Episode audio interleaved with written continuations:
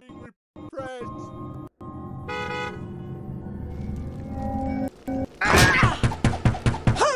shall make weapons from your. I shall make weapons. Oh, thanks so much. I will now imbue one of your items with magical powers. This way.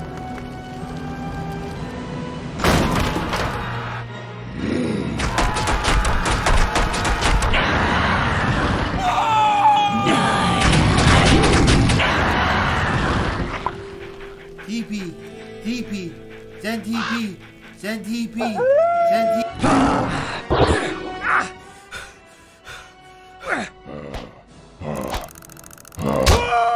TP, TP, TP, TP, TP, TP, send TP.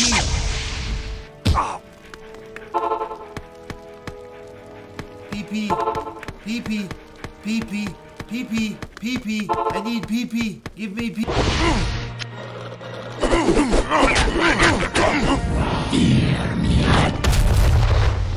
Give PP, PP, PP, PP, PP.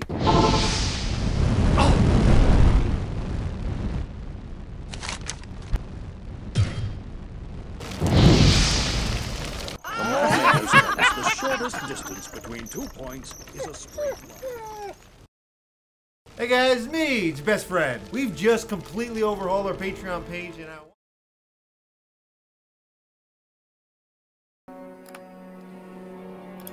Hola, hola, muy bienvenidos. Eh, Estamos en esta semana especial con el directo que vamos a repasar todo lo de Diablo 4. Hoy estoy aquí con Frodo. Muy buenas, Frodo. Muy buena Gallardos. Tengo también a Litus. ¿Qué tal, Litus? Muy buenas a todos. Rob, ¿cómo estás? Muy buenas, aquí estamos. Pues bienvenidos a todos. Vamos a hacer este especial. Frodo, quiero que me digas en dos palabras qué te pareció el informe trimestral. Tres palabras, si Dos quieres. palabras. Tres palabras. Interesante. Que no me da tiempo, si no diría que da que pensar, pero son más de dos. Litus, Eh, muy escaso. muy escasa. Y Rob, Yo creo que junto a lo que han dicho los otros dos. escaso e Interesante y cortito. Yo también me voy a decantar por un mejorable. Ha estado bien, pero le he quedado un puntito para, para ser perfecto. Pero bueno, empezamos. Los demonios son fake news. Es todo una conspiración de los medios.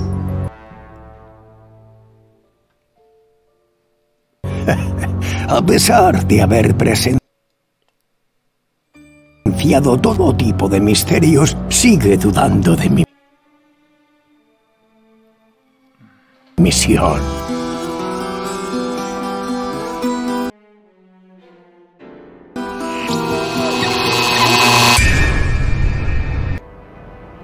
Parece que las transiciones no funcionan bien del todo. Así que estos son los problemas técnicos que hemos tenido antes, pues hemos empezado cinco minutitos sí. más tarde. Así que lo vamos a ignorar por hoy. Pero bueno, hoy hemos venido a hablar de Diablo 4. Pero antes de empezar, quería comentar muy rápidamente que el parche de Diablo 3, el parche del PTR, está en marcha. Y si lo queréis probar, pues lo podéis descargar y ver. Y también que eh, la web Diablo Next cumplió tres años el 29 de septiembre, así que estamos un poco de celebración y, en fin, tres años que hemos tenido sin publicar nada porque básicamente eran todos rumores, pero a partir de eh, noviembre del año pasado es cuando realmente vamos a, a tener todas las noticias. Así que bueno, tenemos la, web tiene ya tres años que hemos estado contando rumores un montón de cosas, pero no hasta, hasta noviembre del año pasado, no fue cuando realmente explotó y ahora es cuando le estamos dando mucha más vida y mucho más eh, contenido en general. En fin, hemos venido a hablar de Diablo 4, así que vamos a hablar de Diablo 4. Informe trimestral, publicado el mismo día 29, el día de nuestro cumpleaños, o sea que fue, fue una cosa así poética.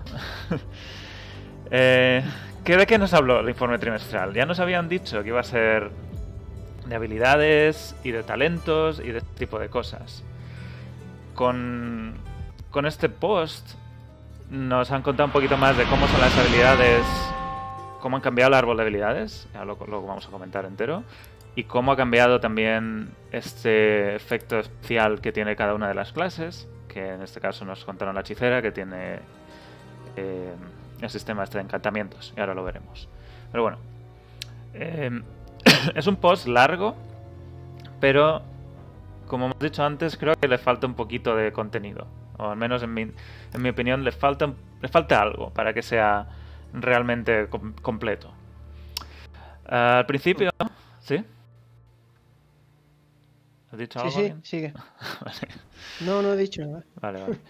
Eh, al principio nos habla un poco de, de cómo han ido leyendo el feedback que, que la gente va mandando en los foros, en los, en los directos y en otro tipo de, de- en Reddit, en Twitter. Eh, una de las eh, críticas más importantes a, lo- a los últimos las últimas informaciones que teníamos era sobre estos tres poderes que ponían los objetos, el poder ancestral, demoníaco y angelical que eran como una especie de estadísticas que tú vas sumando, unos objetos te dan pues 3 puntos de poder angelical, 7 puntos de demoníaco, y solo si tienes cierto, cierto número de estos puntos de atributo, pues se desbloquea un poder en el objeto legendario. Por ejemplo, este objeto legendario necesita 10 puntos angelicales para dar un 5% de daño crítico. Entonces eso fue, fue un poco criticado por la gente porque le da demasiado... Al final esto es un, es otra forma de decir destreza, inteligencia o lo que sea. Y no le daba tantísima importancia a la, al, resto de, de atributos. Entonces, eh, lo, lo que van a hacer es cambiarlo. Han decidido darle un poco de, de iteración a esto y, y dice, nos ha parecido un poco excesivo para los jugadores y, como sí, se, se ve, se ve que esto no es una forma de, de hacer una itemización compleja. No, no darle más atributos a, algo es hacerlo más complicado de lo que en realidad es, que es basarlo en ataque y defensa, que eso sería lo más básico de todo. Y, y mucho más complicado sería lo de Diablo 2, que todos son atributos distintos y un objeto puede tener como 15 distintas propiedades. Así que, ¿qué os parece este, este, al menos esta forma de decir, no, nos, no es una versión final, lo vamos a cambiar mucho? Y, y eso, Sí. ¿qué, os- qué os A mí no me convencía por, por lo que ya te comenté, pero bueno, principalmente era porque costaba mucho activarlo para lo que daba y te gastaba el lot de, el lot de estadísticas. O sea, el objeto tenía una estadística menos para darte poder angelical, que en principio no valía de nada hasta que juntabas suficiente. Sí. Así que perdías un montón de estadísticas a lo largo de un montón de piezas para que al final una pieza te diera algo y no era demasiado interesante. Así que deberían tanto mejorar los poderes que te da, ese tipo de bonos, si lo quieren hacer, como probablemente deberían, si lo quieren mantener, que no te gaste una estadística que dé angelical, demoníaco, sino que sea como un bono adicional que pueda tener la pieza o no tenerla. Pero si no es que mm, realmente no se iba a usar prácticamente nunca, a no ser que el poder fuera, no sé, el 1000% de daño de Diablo 3. O sea, no, Sí, yo, yo también creo que la idea no es mala, la idea de base no es mala, pero la finalización a lo mejor requería de, de otro estilo. También el hecho de que mm, pudiéramos decantarnos a lo mejor por tener más poder de un, de un tipo o de otro, dependiendo de los objetos, creo que, que determinaría la forma de jugar, ¿no? A mí es que la sensación que me daba es que no añadía nuevo como nuevo, no añadía prácticamente nada. Era como enredar más la cosa, ¿no? Pero no había ninguna nueva dimensión de profundidad que lo hiciera interesante por sí. Porque si tú comparabas, por ejemplo, con los atributos en Diablo 2 que hacían eso, ¿no? Que al final era un requerimiento para poder utilizar cierto equipo o activar ciertas cosas, ahí por lo menos tenía un sistema diferente para los atributos que tenían su efecto en tu personaje y además se utilizaba como para limitar tus mejoras, mientras que en este caso era dentro del mismo objeto, además te vamos a meter otro tipo de, de atributos que son el poder angelical, ancestral, etcétera, y otros atributos que son lo mismo que estás ganando por el otro lado, pero además con condiciones. Y a mí me da la sensación que era como un poco complicarlo porque sí. Igual que cuando antes del parche de itemización de Diablo 3 te podían caer con objetos con inteligencia jugando un bárbaro y tú decías, vale, esto directamente no me vale, a tomar viento, ¿no? Era como, no, no añadía nada. No era divertido que te cayeran objetos que no te sirven simplemente porque un atributo no es el que necesitas. O sea, porque un atributo no lo va a usar nada. Y yo creo que era un poco dar un paso atrás en esa dirección. Yo creo que está guay la idea, ¿no? De, de darle esa eh, profundidad extra, pero haciéndolo bien. No, como lo estaban haciendo, creo que no aportaba nada. E- Era más hacerlo más difícil porque sí, Sí. sin que fuese interesante. Como dice Dragule, que por cierto, muchísimas gracias por la suscripción.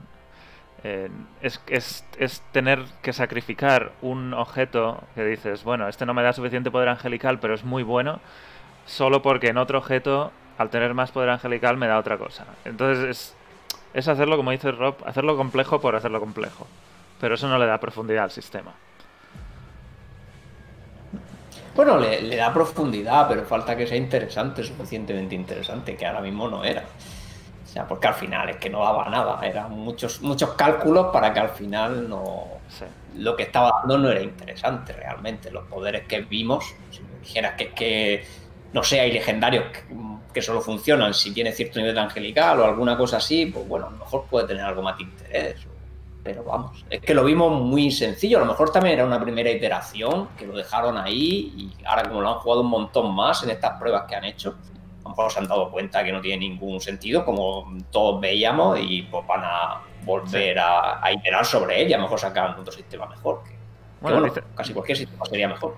Dicen aquí que dice que les gustó mucho que, que hubiera una manera de, de hacer que cosas o habilidades o estadísticas se desbloquearan en ciertos umbrales. O sea, que igual esa, esa idea de necesitas tanto poder angelical o como lo llamen al final para acceder a ciertos poderes, como por ejemplo las gemas legendarias en Diablo 3, que en nivel 25 pues desbloquean otra cosa. Ese tipo de umbral que desbloquea más poder en, en algunos objetos. Yo creo que esa será la idea en la que trabajarán para el futuro.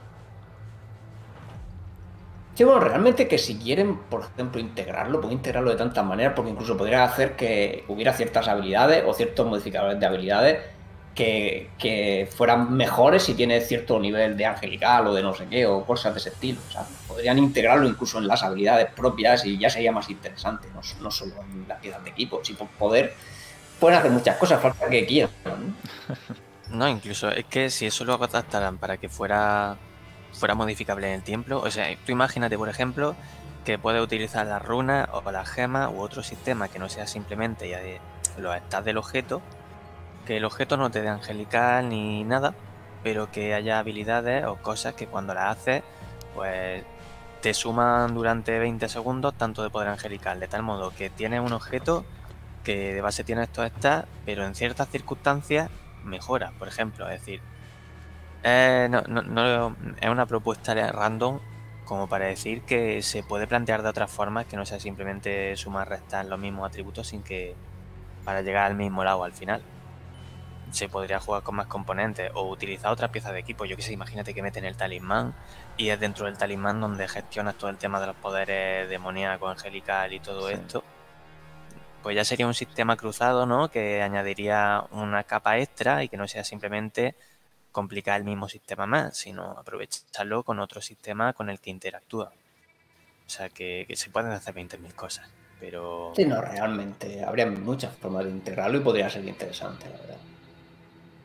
Una de las cosas que sabemos es que, en la, como dice Amras, en la próxima actualización trimestral, que será en diciembre, es cuando nos contarán más de objetos. Y es algo que la gente también está queriendo saber mucho, porque los objetos en Diablo son.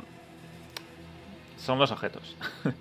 Diablo 2 Sí, fue lo los objetos y fue el personaje, pero Diablo 3 es 100% tus objetos. Y eso es algo de lo que hablan un poquito más tarde, en la parte de objetos legendarios, aquí abajo que dice que eh, van a hacer algunos cambios, que no quieren que el poder del personaje dependa en exceso de los objetos, que es lo que pasa en Diablo 3. En Diablo 3, eh, si tú te desequipas todo, tu personaje hace cero.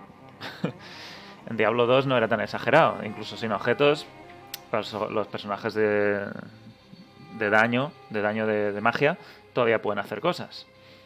Y, y bueno, esa es la fantasía. Si tienes un mago, el mago debería hacer magia, daño con la magia, no con los objetos. Y si tienes un bárbaro, el bárbaro debería ser más de más enlazado o el daño que hace más relacionado con el daño de los objetos. Entonces, eso es lo que quieren encontrar. Dice, es importante encontrar un equilibrio adecuado para que la elección de los objetos siga siendo importante, pero sin ser demasiado poderosa. Eh, y dice, tenemos opiniones de parte de todo el equipo en cuanto a las cuestiones básicas de los objetos. Ahora mismo estamos pensando en el mejor modo de, de diferenciar la calidad de los objetos. Y esto es otra idea que siempre ha sido polémica, incluso con Diablo 3 cuando salió. Que, ¿Qué pasa con los mágicos y los raros? ¿Deberían los raros en algún momento ser mejores que los eh, legendarios?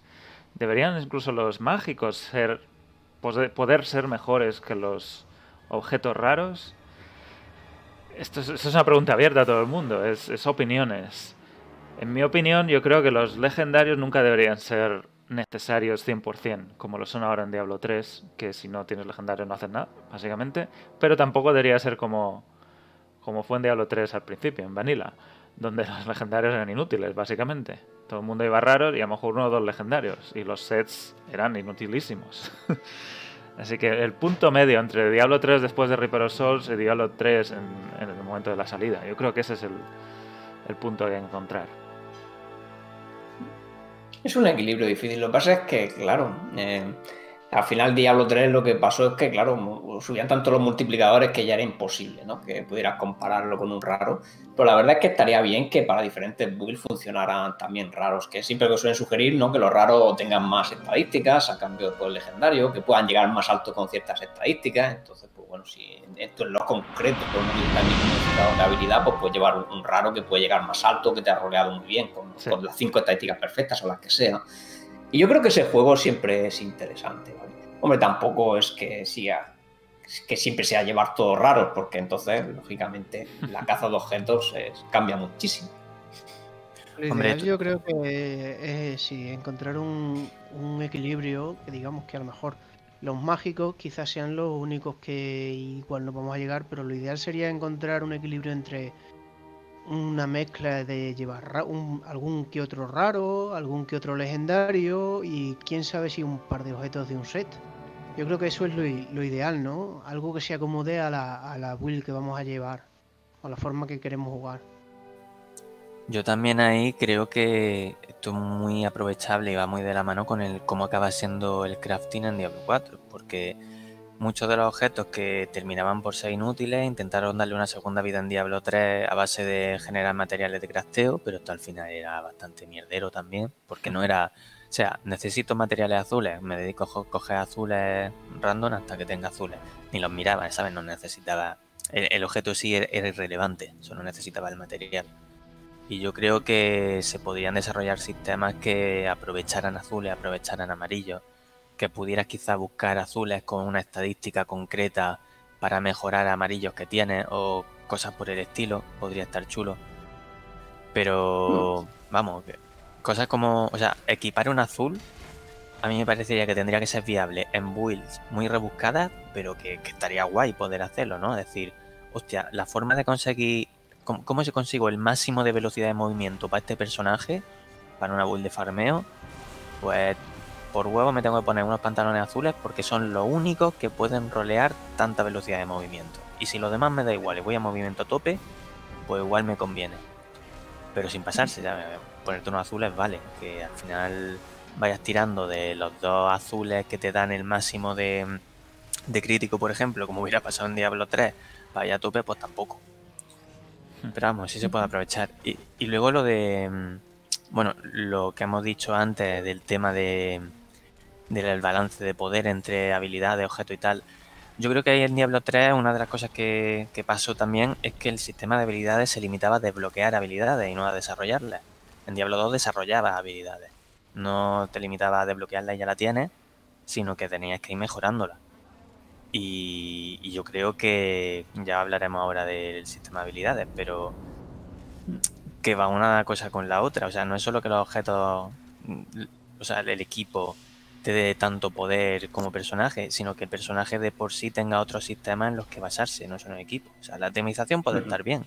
La cosa es que no sea la única fuente. Sí, bueno, eso es de lo que están hablando, ¿no? Que quieren que sea más equilibrado, así que imagino que querrán que las habilidades valgan, valgan bastante. Y Claro, si, si piensas en Diablo 2, cuando morías y tenías que ir a por tu cadáver, al final ibas cagado, ¿no? Porque iba, eras mucho más débil, mucho, mucho más delicado, pero podía ir a por tu cadáver, a no ser que la hubieras liado muy parda, podía ir a por tu cadáver e incluso aguantar alguna hostia antes de morir. Pero mover a los si bichos, hecho en Diablo 3, Sí, bueno, en Diablo 3 te quitas el equipo y no, no, no duran ni, ni dos segundos. Y con el sistema de crafteo, la verdad es que sí que es interesante porque se podrían aprovechar muchos objetos. eh, podrían aprender recetas muy interesantes porque simplemente imagínate que quieren hacer. Vamos a suponer que sí que quieren al final que todo sea legendario. Vamos a suponer, ¿no? Pero puede hacer que de todas formas los raros sean interesantes porque imagínate que tienes alguna receta que a lo mejor puedes coger estadísticas de un raro y metérselas a un legendario, por ejemplo. Entonces sigues teniendo una búsqueda de objetos que tienes que buscar el, el raro perfecto porque te sigue valiendo, porque puedes combinarlo con una receta, yo que sé, que sea carísima, lo que sea. ¿no? Ese tipo de cosas las pueden hacer de una manera o de otra y mejorar de todas formas la búsqueda de objetos, que no sea lo que tú dices, todo lo que no sea legendario lo tengo que romper o venderlo sin pensar y solo busco legendario. Realmente se puede dar muchos juegos y con las recetas correctas, pero claro, todavía no sabemos qué ideas Sí. tienen con eso. No han hablado nada del crafteo todavía, así que no sabemos hasta qué punto será. Existirá, me imagino que sí, y hasta qué punto será útil. Porque el crafteo hoy en día, en Diablo 3, pues poco, poca utilidad tiene, más que uno o dos objetos, quizá, en ciertas builds concretas. Pero esa sería una- otra idea, craftear tus legendarios y craftearlos de manera en la que los puedas ir mejorando poco a poco. hombre, y Sí, también que- en el... eh, perdona, Frodo, habla tú, habla tú. No, no, yo os iba a decir simplemente que realmente podrías hacer que, que te tarde mucho tiempo en mejorar un objeto con, con recetas de ese estilo. Imagínate que lo que he dicho, pues, tú a lo mejor se le puedes sacar una estadística a un raro que sea perfecta y tienes que ir sacándosela a varios raros y una receta de estas típicas de farmear materiales para ir mejorando un objeto y tener como un progreso también de objetos que sabes que conforme vas buscando cosas lo puedes ir consiguiendo. Sería otro progreso de estos tipos seguro, ¿no? Como le gusta a ellos, tipo el Paragon, ¿no? Que siempre que estás jugando estás avanzando en cierto sentido, aunque eso simplemente hace una receta muy buena que, que vas a conseguir. Sí. Claro, que incluso si recuerdas, en la actualización pasada ya mencionaban el sistema de crafting como un. como- entre otros modos de juego o actividades en game. O sea, yo entiendo que el crafteo va a tener importancia, incluso te diría que combinado con un mundo abierto puede dar más posibilidades de lo que daba en Diablo 3. Porque igual hace como actividad. O sea, que una actividad interesante pueda ser salir a buscar materiales, simplemente. Podría estar bastante chulo.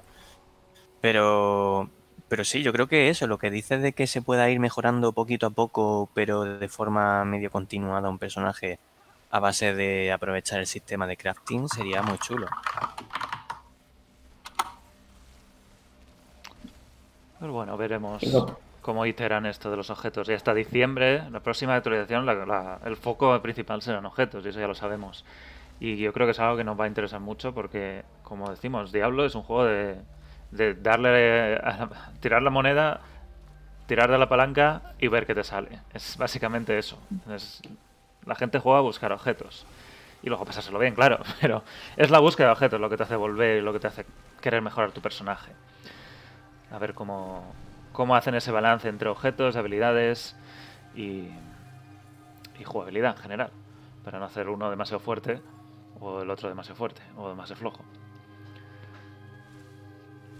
¿Quieres comentar algo más de, de esto de los objetos? Pues básicamente que la actualización que viene va a ser un... se la van a jugar mucho. Se lo van a jugar Porque mucho. como no pongan algo en condiciones, le van a llover hostias por todos lados. Pues sí. Bueno, estamos, estamos en pre-alfa. O sea, realmente todo esto es diseño muy básico, que todavía podemos meter mucho feedback y hablar de ello y nos pueden hacer caso todavía. O sea, no estamos a un mes de lanzamiento, ¿vale? No, no. No, pero no lo digo por eso, quiero decir, va más, el- no en la línea de que nos presenten un sistema final diseñado y chulo, sino en la línea de decir, vale, eh, ¿estáis realmente aprovechando el feedback o estáis pegando palos de ciego? ¿Sabes? Y a ver, la sensación que da en lo que han presentado, por ejemplo, en este informe, es que están escuchando bastante. Yo creo que también estamos viendo tantas iteraciones como que van para un lado y luego van para otro, porque efectivamente es una fase muy temprana y hay muchas cosas que van a seguir cambiando. Pero, pero sobre todo el, el procedimiento, o sea, la declaración de, vale, igual este no es el sistema final, pero estamos atendiendo a lo que dice la gente, ¿sabes? Y yo creo que si demuestran eso, entiendo que el sistema no será final. Pero si demuestran que tienen el ojo bien echado a la comunidad y que están tirando para donde hay que tirar, será un triunfo. La cuestión sea que metan otro sistema de la nada o que sigan metiendo las mismas capturas de objetos más o menos que nos recuerden más a Diablo 3 o a tanto por ciento de daño, cositas así como más básicas que, que a la gente le tiren para atrás. No sé, ya veremos. Bastante tenemos que hablar aquí para volver a hablar del futuro también, pero sí, vamos a ver lo que nos espera. Pues pasamos al siguiente tema y vamos a dejar las habilidades para el final, que sé que es lo que todo el mundo quiere que comentemos, pero primero quería queríamos hablar de la el sistema sistema de encantamiento de la hechicera. Las clases en Diablo 4 van a tener una especie de sistema especial que cambia la forma de jugar. Sabíamos que el bárbaro tiene este sistema de arsenal que, como dicen aquí, consiste en llevar e intercambiar fácilmente varias armas mortíferas y tal. El caso es que puedes llevar dos armas más otras dos armas que están guardadas y el bárbaro va intercambiándolas automáticamente según el tipo de habilidad que esté usando. Por ejemplo, un arma necesita una arma a dos manos, perdón, una habilidad necesita un arma a dos manos y automáticamente al usar esa habilidad, pues el bárbaro utiliza su arma a dos manos o otra habilidad necesita dagas y entonces tú tienes tus dos dagas y, el bárbaro va cambiando automáticamente algo que podías hacer en Diablo 2 pulsando la W con los dos equipamientos. Aquí el bárbaro tiene las cuatro equipadas al mismo tiempo. Incluso tiene las, los, los, poderes legendarios de las cuatro armas están activados al mismo tiempo. No solo las que está blandiendo, sino también las que tiene guardadas y va intercambiando automáticamente. Así que eso era una ventaja muy importante eh, respecto a las otras clases, porque tienes dos huecos más con poderes legendarios que pueden ser mejores de habilidades, eh, más daño, más eh, aturdimiento, lo que sea. Cualquier, cualquier tipo de, de, estadística o habilidad que pueden dar los legendarios. Entonces sabíamos que querían hacer algo similar para el resto de clases.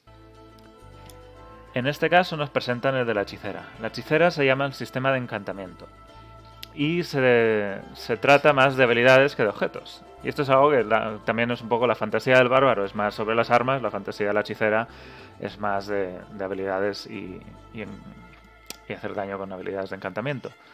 Entonces, nos muestran este, la, la pestaña esta con, con las habilidades disponibles y dicen que las habilidades se pueden activar y poner en una casilla de habilidad activa, que son las que están aquí abajo, con los cuatro botones del teclado, botón izquierdo del ratón, botón derecho del ratón, o como habilidad eh, de encantamiento. En este caso, hay tres huecos aquí, que son estos círculos, y tú simplemente puedes arrastrarla y ponerla aquí abajo, o ponerla como habilidad activa. Cuando la pones como habilidad activa, funciona como cualquier habilidad que ya conocemos, pulsas el botón y la habilidad lanzas la habilidad y hace su daño. Si la pones como encantamiento, tiene un efecto distinto. Eh, en el caso del meteorito, que nos muestran aquí abajo, si está como habilidad normal, eh, al, pulsar un botón, pues se lanza y, hace daño. Si está como habilidad encantamiento, que está aquí abajo, simplemente se lanza automáticamente.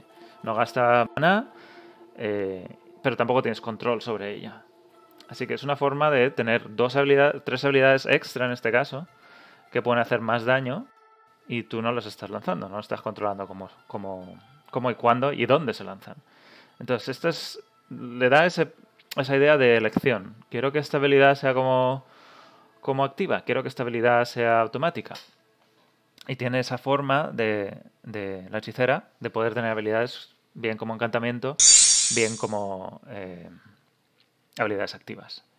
Entonces, esto le da mucho, mucha más profundidad a la hechicera. Eh, si bien el bárbaro tiene sus cuatro armas a la vez, la hechicera tiene más elección de cómo poner estas arriba, ponerlas abajo. Eh, no diría habilidad pasiva, pero habilidad de encantamiento, habilidad activa. Eh, sí, es como una especie de pasiva, como dice Samras.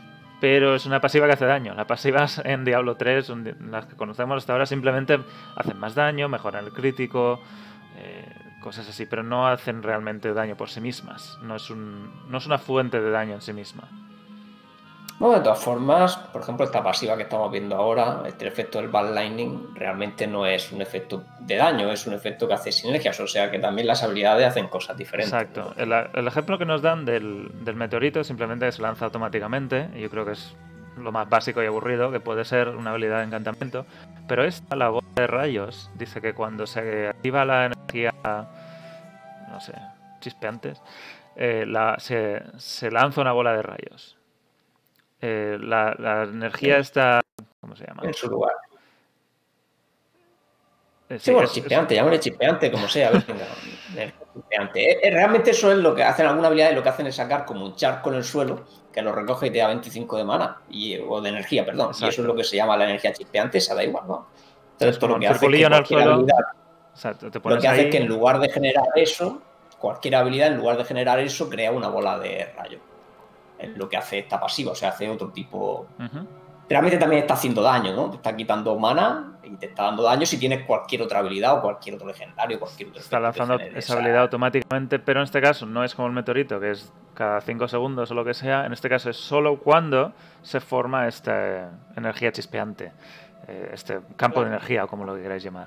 Habrá, me supongo que habrá habilidades a lo mejor de encantamiento, o que cuando la pones en la ranura de encantamiento, por ejemplo, eh, cuando usas daño de frío, eh, cae una tormenta helada, o, la, o se crean tornados alrededor si tienes la habilidad de tornado, por poner un ejemplo. Me supongo que es un poco así como las runas de habilidad de Diablo 3, pero es una vuelta de tuerca. Y solo para la hechicera. Y solo para la hechicera. Sí, es como casi más como los, los efectos legendarios, ¿no? De algunos de algunos legendarios que era cuando se da tal mezcla. condición pasa. Sí, rollo, yo qué sé, cuando congela un enemigo eh, aparece una nueva descarcha alrededor de ese enemigo, pues algo en ese rollo, ¿no? Sí, lo interesante es que, claro, hay 25 diferentes y, y las que elijas no las puedes usar también como habilidad. O sea que tienes que tener siempre esa, esa elección, ¿no? Porque a lo mejor vas a frío, pero tienes que tres habilidades de frío no las puedes llevar como habilidades activas. Te las vas a poner como pasivas, suponiendo que haya sinergia. ¿no? O sea, esa elección puede ser interesante, además. Es muy amplia, la verdad. Son 25 Sí. pasivas extra. Sí, No, sí. está, ge- está genial y la cosa será también ver si cuando modifica habilidades, cuando sube o le pone efectos adicionales a habilidades a través del otro del sistema, si esos efectos adicionales también sirven para habilidades de encantamiento, que entiendo que sí, ¿no? Pero, pero es que le daría un, un grado más de complejidad, que es lo chulo. Que al final, si tú te vas a hacer un. vas a intentar acaparar habilidades de frío para hacerte un mago elemental, ya va a influir que te ponga de pasiva, que te ponga de activa, o cómo vas a conseguir, no sé, que al final da más juego. Es un sistema muy interesante y, y como dicen, le da, le da una, una jugabilidad distinta a la clase hechicera. Y bueno, también nos dicen que el druida tendrá la suya. Y las otras dos clases que no conocemos también tendrán su pequeño sistema único que hará que jugar con esa clase sea distinto. En Diablo 3 eso no existe, más allá del recurso. Y si digo, te digo la verdad, hoy en día el recurso es, es poco, Muy poco recurso, sí. hay tantas cosas ya que dicen que, que el recurso es lo más inútil que hay, básicamente. No, no, es, no es recurso ya. Ya no, ya no es algo que- de lo que te preocupes. A alto nivel estoy hablando. a- en builds completas. Entonces esto sí que le da un poco... Ya veremos cómo juegan con el recurso, que también todas las clases tienen su recurso eh, propio. La hechicera tiene el maná, el druida tiene el espíritu y el bárbaro tiene la furia. Y además de eso, pues tienen ahora su pequeño sistema, el arsenal para el bárbaro, el encantamiento para la hechicera y el druida, pues ahí podemos especular. Algo con el cambio Sí, de, formas. Una de las cosas por las que yo decía que, que la actualización era un poco escasa es porque este ejemplo, ¿vale? Nos han hablado del tema de la hechicera, pero por ejemplo, ni siquiera no. Nos han nombrado el cómo funciona el del bárbaro, pero yo creo que lo ideal hubiera sido ver a lo mejor una versión o una explicación un poco de, de cómo funcionan las tres, no solo del de del de la hechicera, ¿no? Yo creo que en el del del, del druida quizás jueguen un poco con el tema de, de la licantropía o de poder lanzar hechizos a la vez. Hombre, sí, lo Sí, sería que le sacaran partido al cambiaformas, ¿no? Porque al final el druida es caster, es summoner, pero la parte de cambia forma es la que no es ninguna otra clase.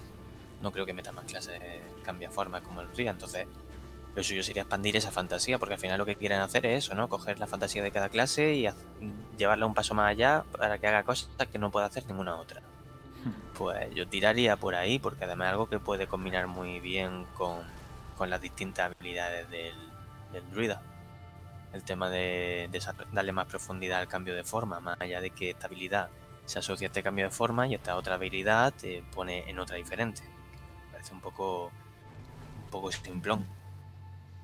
A mí, como Blizzard es mucho de copiar de sus otros juegos, tal vez si van por ese camino, tenemos el, el- el druida en, en World of Warcraft. Tiene una, una cosa que se llama la afinidad, que aunque vayas en una especialización, puedes cogerte como cosas de las otras, ¿no? Tienes que elegir una solo. Y a lo mejor hacen algo de ese estilo, de que puedas enlazar como alguna habilidad de otra forma que se va a activar automáticamente o va a tener cierto tipo de, de repercusiones cuando estás en otra concreta, ¿no? A lo mejor cuando estás en oso puedes enlazar una habilidad de caster, una habilidad, una habilidad de lobo algo así, y que vaya como unida de alguna manera y que pongan algún enlace de ese estilo. Pero vamos, es que al final tienen mil opciones, ¿no? Sí, se puede desarrollar un sistema de combo, por ejemplo, dentro de una misma forma estaría guay. O a, mí, a mí me molaría mucho. Lo que pasa es que esto es mucho curro de animación y de modelado. Pero a mí me gustaría mucho que tú pudieras terminar lanzando hechizos de caster sin salirte, por ejemplo, de forma. ¿Sabes? Y que tú puedas ser un, un druida con afinidad de hombre oso que, que pueda llevar a cabo ciertas habilidades manteniéndose en esa forma o pasando más tiempo en esa forma. No sé. Pero bueno, que se puede tirar por muchos lados. Y, y la cuestión es que yo creo que sí, que tirarán por, por enriquecer lo que es el cambio de forma. Igual que sugerí yo también que podría ser que decidan ir a por mascotas, que también ahora mismo es el único personaje con mascotas, y si no tenemos ninguno más, también puede ser que decidan algo de ese estilo y que lleves una mascota permanente que vaya interactuando contigo también. Yo la- las dos opciones que veo, lógicamente, con el druida serían esas dos. Si hay otra clase de mascotas, pues seguramente van a ir al cambio de forma obligatoriamente. Sí, puede que, el sistema sea solo para esas tres mascotas. Mejorar los lobos, mejorar, no sé, las mascotas que haya, la enredadera, el cuervo. eh, y, y dejarlo así. Simplemente el, el sistema es el sistema de mejora de mascotas. Y le das habilidades a las mascotas. Por ejemplo, es un punto de habilidades a las mascotas. Hay un montón de. Bueno, puede hacer- imagínate que puede hacer que las mascotas puedan tirar una de tus habilidades y la eliges tú. Sí. Más o menos. Bueno, con, cier- con ciertas opciones. A lo mejor el cuervo te permite tirar ele- habilidades elementales y le puede elegir una y la va tirando y cosas así. O que vaya soltando rayos o alguna cosa así. Podría ser otra forma ¿no? de jugar con el druida, porque son las dos cosas propias de él. Bueno, pues eh, no tenemos ni idea cuándo nos dirán algo más del sistema del druida, pero imagino que si la hechicera lo han hecho en una de estas actualizaciones, eh, el del druida también saldrá alguno de estos blogs, informes trimestrales. No creo que salga el de diciembre, porque ya hemos dicho que será más de objetos. Y tampoco creo que sea para BlizzCon. La BlizzCon será una nueva clase y probablemente nos presenten el sistema de esa clase al mismo tiempo. Pero seguiremos atentos. Igual, igual todavía queda ya medio año hasta que sepamos qué es lo que va a tener el druida especial. Pues, si os parece, lo siguiente ya sería, y creo que es lo que hemos venido todos a hablar, es los árboles de habilidad, que es el, el cambio más sorprendente de, esta, de este informe.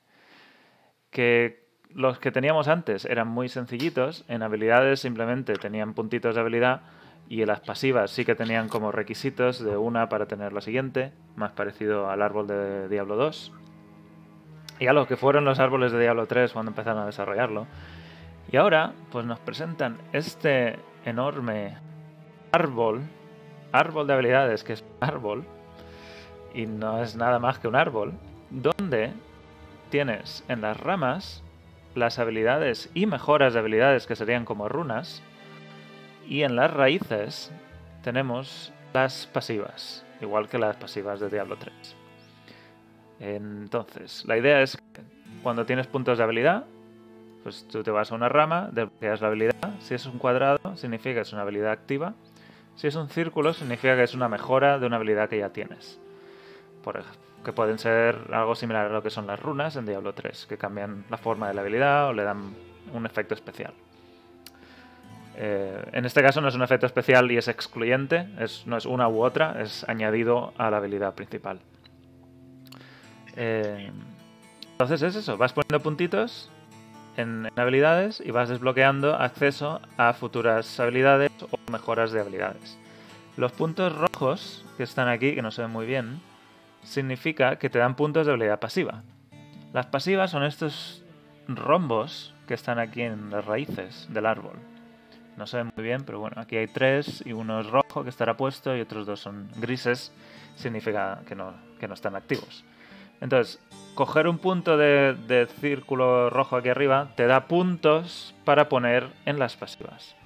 Y ya tú decides pues, por dónde tirar, por la izquierda, por la derecha, lo que más te interese. Entonces, hay un montón de cosas que hablar en este árbol.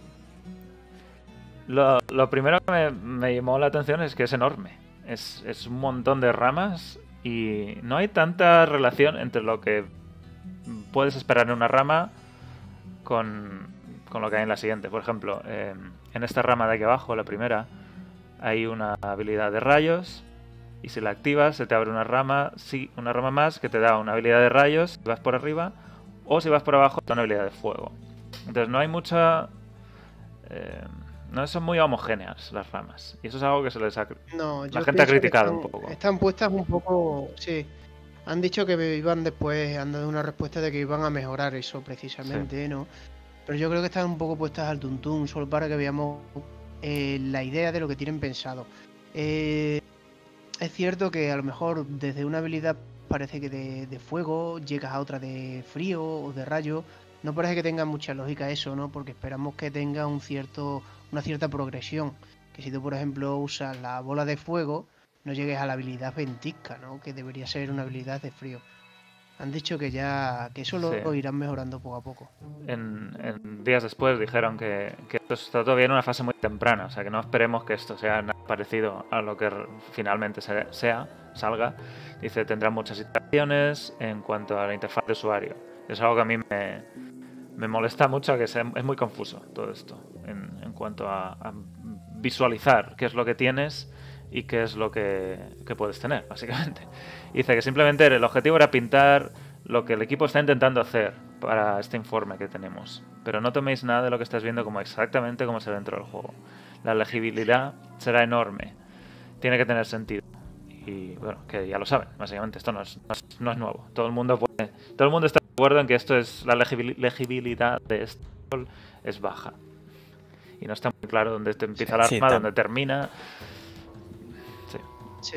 También, también ten en cuenta que, que es como, o sea, tú coges cualquier árbol de habilidades de cualquier juego y te lo enseña al 100% desde o sea, de cero de repente, toma captura, lo ves todo a la vez de golpe, es normal que no te enteres de un pijo.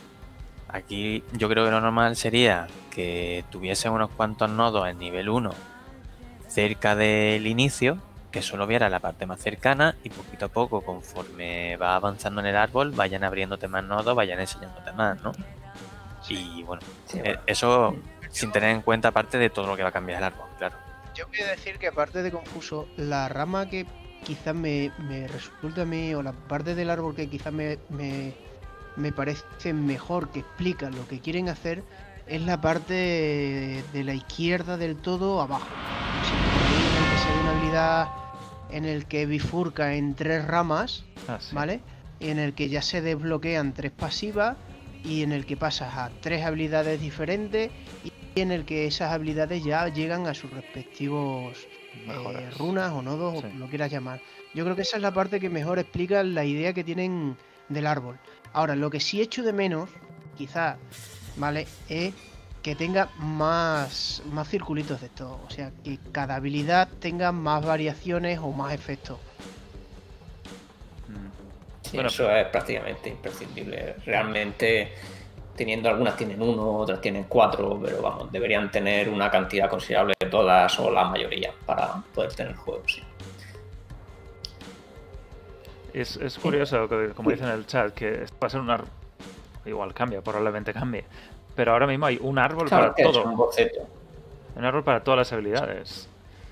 y todas están ahí súper mezcladas. Y aunque sea un boceto, eh, esto no nos da una idea de cómo puede ser finalmente. Igual a- a- terminan haciendo la parte izquierda del árbol es todo frío, la superior es todo rayo, la de, de la derecha es todo eh, fuego. Pero esto no es lo mismo con otras clases. Con la hechicera está muy claro que son tres elementos. Pero con el bárbaro ya no está tan claro. Y con el druida pues puede ser cambiaformas o elemental. Pueden ser solo dos partes. Entonces esto es el diseño del árbol. Sí, pero un bueno. montón. Sí, no, lógicamente será muy diferente. Aquí también lo Ya que pasa es que como están todos los puntos puestos, también se ve muy diferente. Probablemente si lo vieras con a lo mejor encendidos los que solo puedes elegir y cosas de ese estilo, a lo mejor sería un poco más legible, ¿no? Pero bueno, no nos han mostrado en vídeo, porque a lo mejor, no sé, en vídeo a lo mejor si vas a elegir un punto, ves el camino que seguirían las habilidades para llegar a ese punto y verías cosas de ese estilo, ¿no? Que te ayudarían un poco a orientarte. Ahora mismo es que... También es verdad que ya con los árboles anteriores estaban experimentando, decían, en hacer tener una filosofía diferente para la evolución de cada árbol, ¿no? Y la hechicera empezaba con un nodo común, bueno, estoy hablando de los talentos, pero empezaba con un nodo común y después había una separación entre tres caminos en función del elemento, mientras que el druida lo que querían eran coger dos ramas y poder hacer como conexiones entre una rama y otra en determinados niveles, ¿no? Y querían jugar también un poco con, con añadir variedad entre clases en ese sentido. Probablemente pues, el planteamiento de cómo va a ser un árbol, o sea, cómo de ramificado y cómo de interconectadas las habilidades están en el árbol de la hechicera pueda ser diferente al, de, al del bárbaro y tengamos clases más lineales, clases, clases un poco más así en abanico como tenemos este árbol y no sé, diseños diferentes. Sí, una de las cosas que dicen es, esto, como hemos dicho, esto es un boceto. Esto, cuando sea realmente la versión final, probablemente ni reconozcamos cómo, cómo, cómo haya cambiado o qué partes van a ser eh, parte de la versión final. Todo esto que nos presentan en estas en estos informes es está en progreso. Ya lo dice siempre que no tomemos esto como una versión final, está en desarrollo esto es una pre-alfa, estamos todavía en fases de diseño. Esto es el diseño de lo que quieren hacer con el árbol de habilidades, que viniendo de lo que habíamos visto en la BlizzCon es muy distinto. Y simplemente es un concepto. Esto no significa que vayan a hacerlo así, pero es el concepto de ir desbloqueando cosas en forma de ah, ramas, eh, prerequisitos y este, este tipo de puntos que vas gastando. Aquí ya no hay puntos de habilidad, ya no hay niveles, perdón, ya no hay niveles de habilidad. Eh, en la demo la- de la BlizzCon sí teníamos pues eh, la habilidad de meteorito nivel 4, nivel 7, nivel 3 y que dif- diferente pues, más nivel, más daño o más eh, lo que sea. Aquí ya no hay puntos de habilidad. Esto ya se lo han cargado. Así que eh, ese es el diseño que parece que quieren seguir. Quitar los puntos que dan daño a la habilidad y intercambiar eso por el- la forma en la que desbloqueas habilidades y eh, efectos de habilidades. En Diablo 3 las tienes No, todas juntas. Y aquí han dicho que sería un 30-40% de puntos de nodos los que puedes llegar a coger cuando ya tienes a tu personaje en- al máximo nivel. Y eso es donde le da un montón de, de variabilidad y versatilidad a todo esto. De darle. de tener esa. tener que elegir mucho Sí, dónde gastar. El cambio más significativo realmente es que antes tú terminabas teniendo todas las habilidades. Y todas las habilidades al máximo. Eso ha cambiado radicalmente. Ahora es imposible. Ahora tendrás, pues no sé, te harás una build con 9 10 habilidades y porque eres una hechicera y necesitas tres pasivas y irás un poquito a lo justo. A lo mejor te coges alguna para variar, pero ya no vas a tener las 25 habilidades que creo que tenía eh, cuando la anunciaron, ¿no? Así Exacto. Eso es lo que le da más personalidad y le dará un montón de... Ya veremos, luego siempre hay una build o dos que son las mejores, pero ya le da, le da más interés a... Pues si quiero cogerme el meteorito con esta mejora, tengo que cogerme estas otras cosas antes y si no, igual en vez de la mejora prefiero cogerme otra rama por otro lado. Y, y esa es la idea, darle más interés a la elección de habilidades, porque en Diablo 3 no hay interés más que me pongo esta porque el legendario me da poder para esta y ya está, el legendario de turno. Aquí está todo un poco más abierto. Y me gusta, me gusta mucho que esté abierto. Eh, dicen que, Sí, es- hay una es que rama. esto realmente lo que. No, que iba a comentar que realmente esto tiene más posibilidades que incluso lo que comentamos, que Diablo 3. Diablo 3, con todas las runas que realmente no se usen, tiene menos opciones de build que, que este árbol tal y como nos lo han contado. Y en la versión que está ahora mismo, ¿vale? Que todavía no. Yo es lo que comentaba, es lo único que veo. La idea principal como idea me parece buena. Me parece que pueden ir por este sentido. Está muy bien el tema de que vayas consiguiendo puntos para potenciar las pasivas que están debajo. Pero eh, me parece que de número de habilidades yo veo entre unas 25 o 30, que también está creo que bien para ser una versión inicial del juego. Al final muchas veces ni las usa, pero 25 o 30 habilidades creo que está bien. Lo que sí ya comentó que a mí me parece escaso la variedad de efectos que por lo menos en esta primera versión tiene cada habilidad o de mejora, digamos. Yo hice este montaje poniendo los nombres de cada una de las habilidades donde, donde está. Y eh, se nota que es un boceto, porque si os fijáis, las tres que están aquí a la derecha en, en rojito son las que se consideran ultimate, las definitivas, que, que se supone que tienen Sí. el, alt- el cooldown alto y son las más poderosas y están ahí. Esta está, por ejemplo, solo a dos nodos de distancia, esta está a tres, esta está a tres y no parece que estén al final, que es donde yo me las esperaría. Las, las más poderosas están al final. Después de cogerte toda la rama de electricidad, al final pues ya me das la habilidad tocha de, de electricidad, que es el conducto en este caso. Bueno, para cogerte el ultimate de frío necesitas el ultimate de fuego. O sea que lógicamente esto está puesto por de aquella manera para Sí. hacer una versión y mostrárnosla, porque vamos. Y luego es que hay habilidades que están dos veces. El- la bola de fuego está aquí abajo y está aquí arriba también. Y es, es el mismo iconito. Y, y la ventisca está aquí abajo y está aquí arriba otra vez. Es que no está claro que... Esto es un boceto. Esto No, lo han puesto con Photoshop. un boceto. Esto me extraña mucho, me extrañaría mucho que esto fuera una, una captura in-game. Esto se ha hecho con, con Photoshop. Yo ya comento Sí. que es que hay partes del árbol que parece que el icono está puesto eh, encima porque sí, y otras en las que parece que sí han tenido más cuidado en ponerlo para que parezca que tenga relación. Y yo digo, esas partes, la izquierda y la derecha principalmente, esas ramas, parece que son las que más mimo le han puesto a la hora de poner esos iconitos. Bueno, es que también puede ser mitad y mitad, puedes tener razón los dos. Puede ser que en game tengan solo un tercio del árbol que funciona y todo lo demás le han echado una screenshot y han hecho Photoshop. O sea, que realmente pueden haber hecho cualquier cosa para mostrarnos uno más completo. Lo mismo con las raíces. Las raíces a mí me quedan pegotes los, los triangulitos, estos, los, los rombos. Es como que no...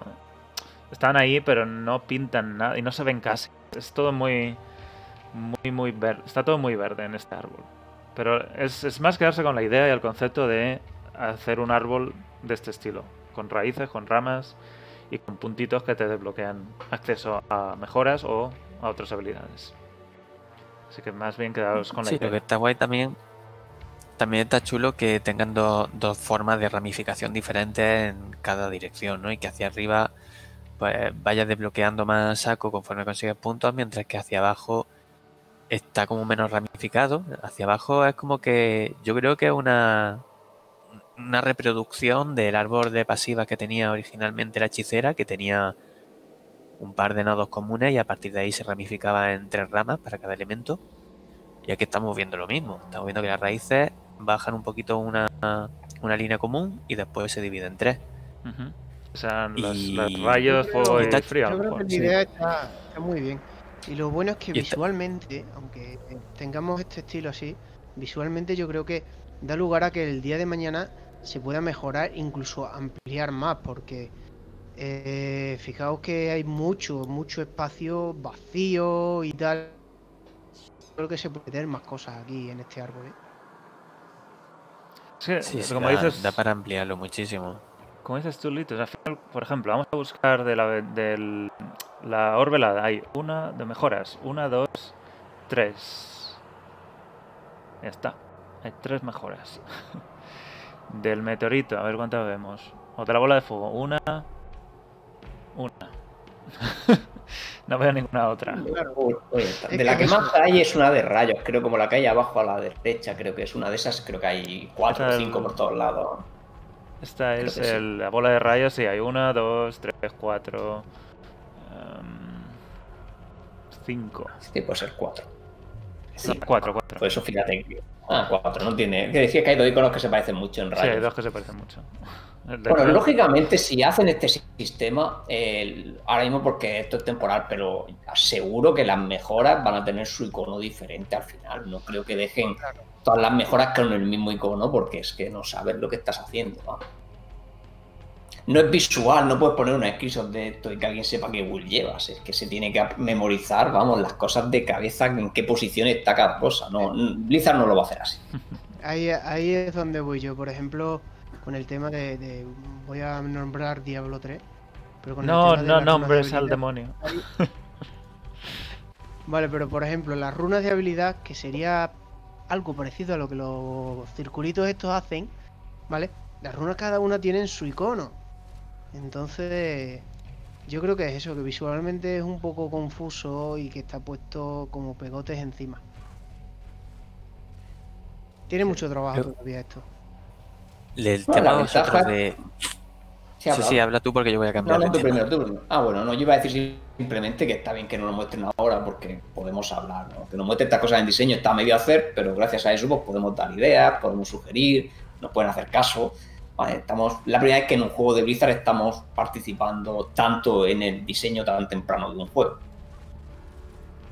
Sí, yo lo que quería también preguntaros, así en caliente, porque, claro, se está hablando, por ejemplo, de que todas las habilidades muy entremezcladas y si es verdad, por ejemplo, que el orden se nota que es random, que tú no puedes tener que desbloquear una ultimate de un elemento para hacer a otro, pero ¿qué os parece el hecho de que quizá tenga que pasar por habilidades que no necesariamente va a usar para conseguir otras mejoras muy concretas? Es decir, ponte tú, por ejemplo, que estás desarrollando Ventisca y Ventisca tiene pues un par de mejoras que tienen en el, mismo árbol de ventisca, pero hay otra mejora que si la quieres conseguir te va a costar más puntos porque tienes que tirar por una rama totalmente diferente, de tal manera que va a invertir más, pero va a coger, eh, bueno, va a conseguir un efecto más potente o que va a cambiar más la habilidad. Es decir, ¿preferiríais algo así en el que tuviera que tomar decisiones en cuanto a por qué rama tirar para conseguir ciertas mejoras? ¿O más en la línea básica o típica de me tiro por la rama de ventisca y desde ahí accedo a todas las mejoras de ventisca? Yo eso también lo, lo he tratado un poco en el análisis que he hecho y a mí me gustaría que bueno que no esté totalmente desconectado. Puede ser que no estén todas pegadas, pero por ejemplo en, la misma, rama, pero al final pues de la misma rama de la ventisca, mejor luego hay otra habilidad, pero luego al final pues tienes otra mejora de ventisca un poco más escondida. O que esté, si vas en una relación con otra habilidad de frío, pues que esté en otra rama de frío.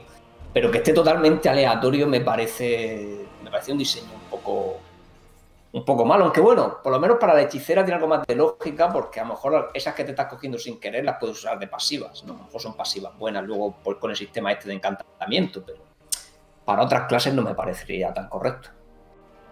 No, claro, sí, no sería totalmente random, pero porque sí, co- como lo han puesto ahora, entendemos todos que es totalmente random. Pero sí estaría guay, ¿no? Quizá eso de, vamos, a mí me lo parece y esto habría que darle un poco más de seso. Pero esto de cogerte y decir, bueno, es que yo igual no quiero tirar por la línea de esta otra habilidad, pero si tiro por esta habilidad e invierto tres puntos en llegar a este nodo, voy a mejorar muchísimo esta otra que voy a utilizar como principal a cambio de no tener otras mejoras o no poder desarrollar tanto otras habilidades.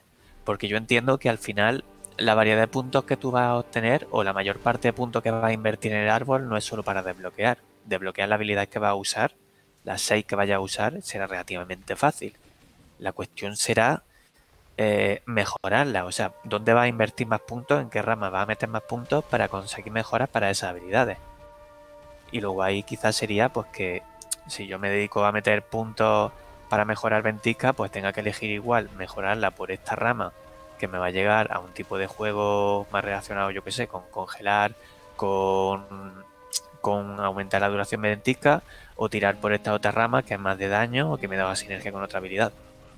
¿Sabes? En definitiva eso, que, que haya realmente decisiones importantes a la hora de por qué rama voy a tirar, en lugar de simplemente tiro por la rama de ventisca y distribuyo alegremente porque todos los modificadores son iguales.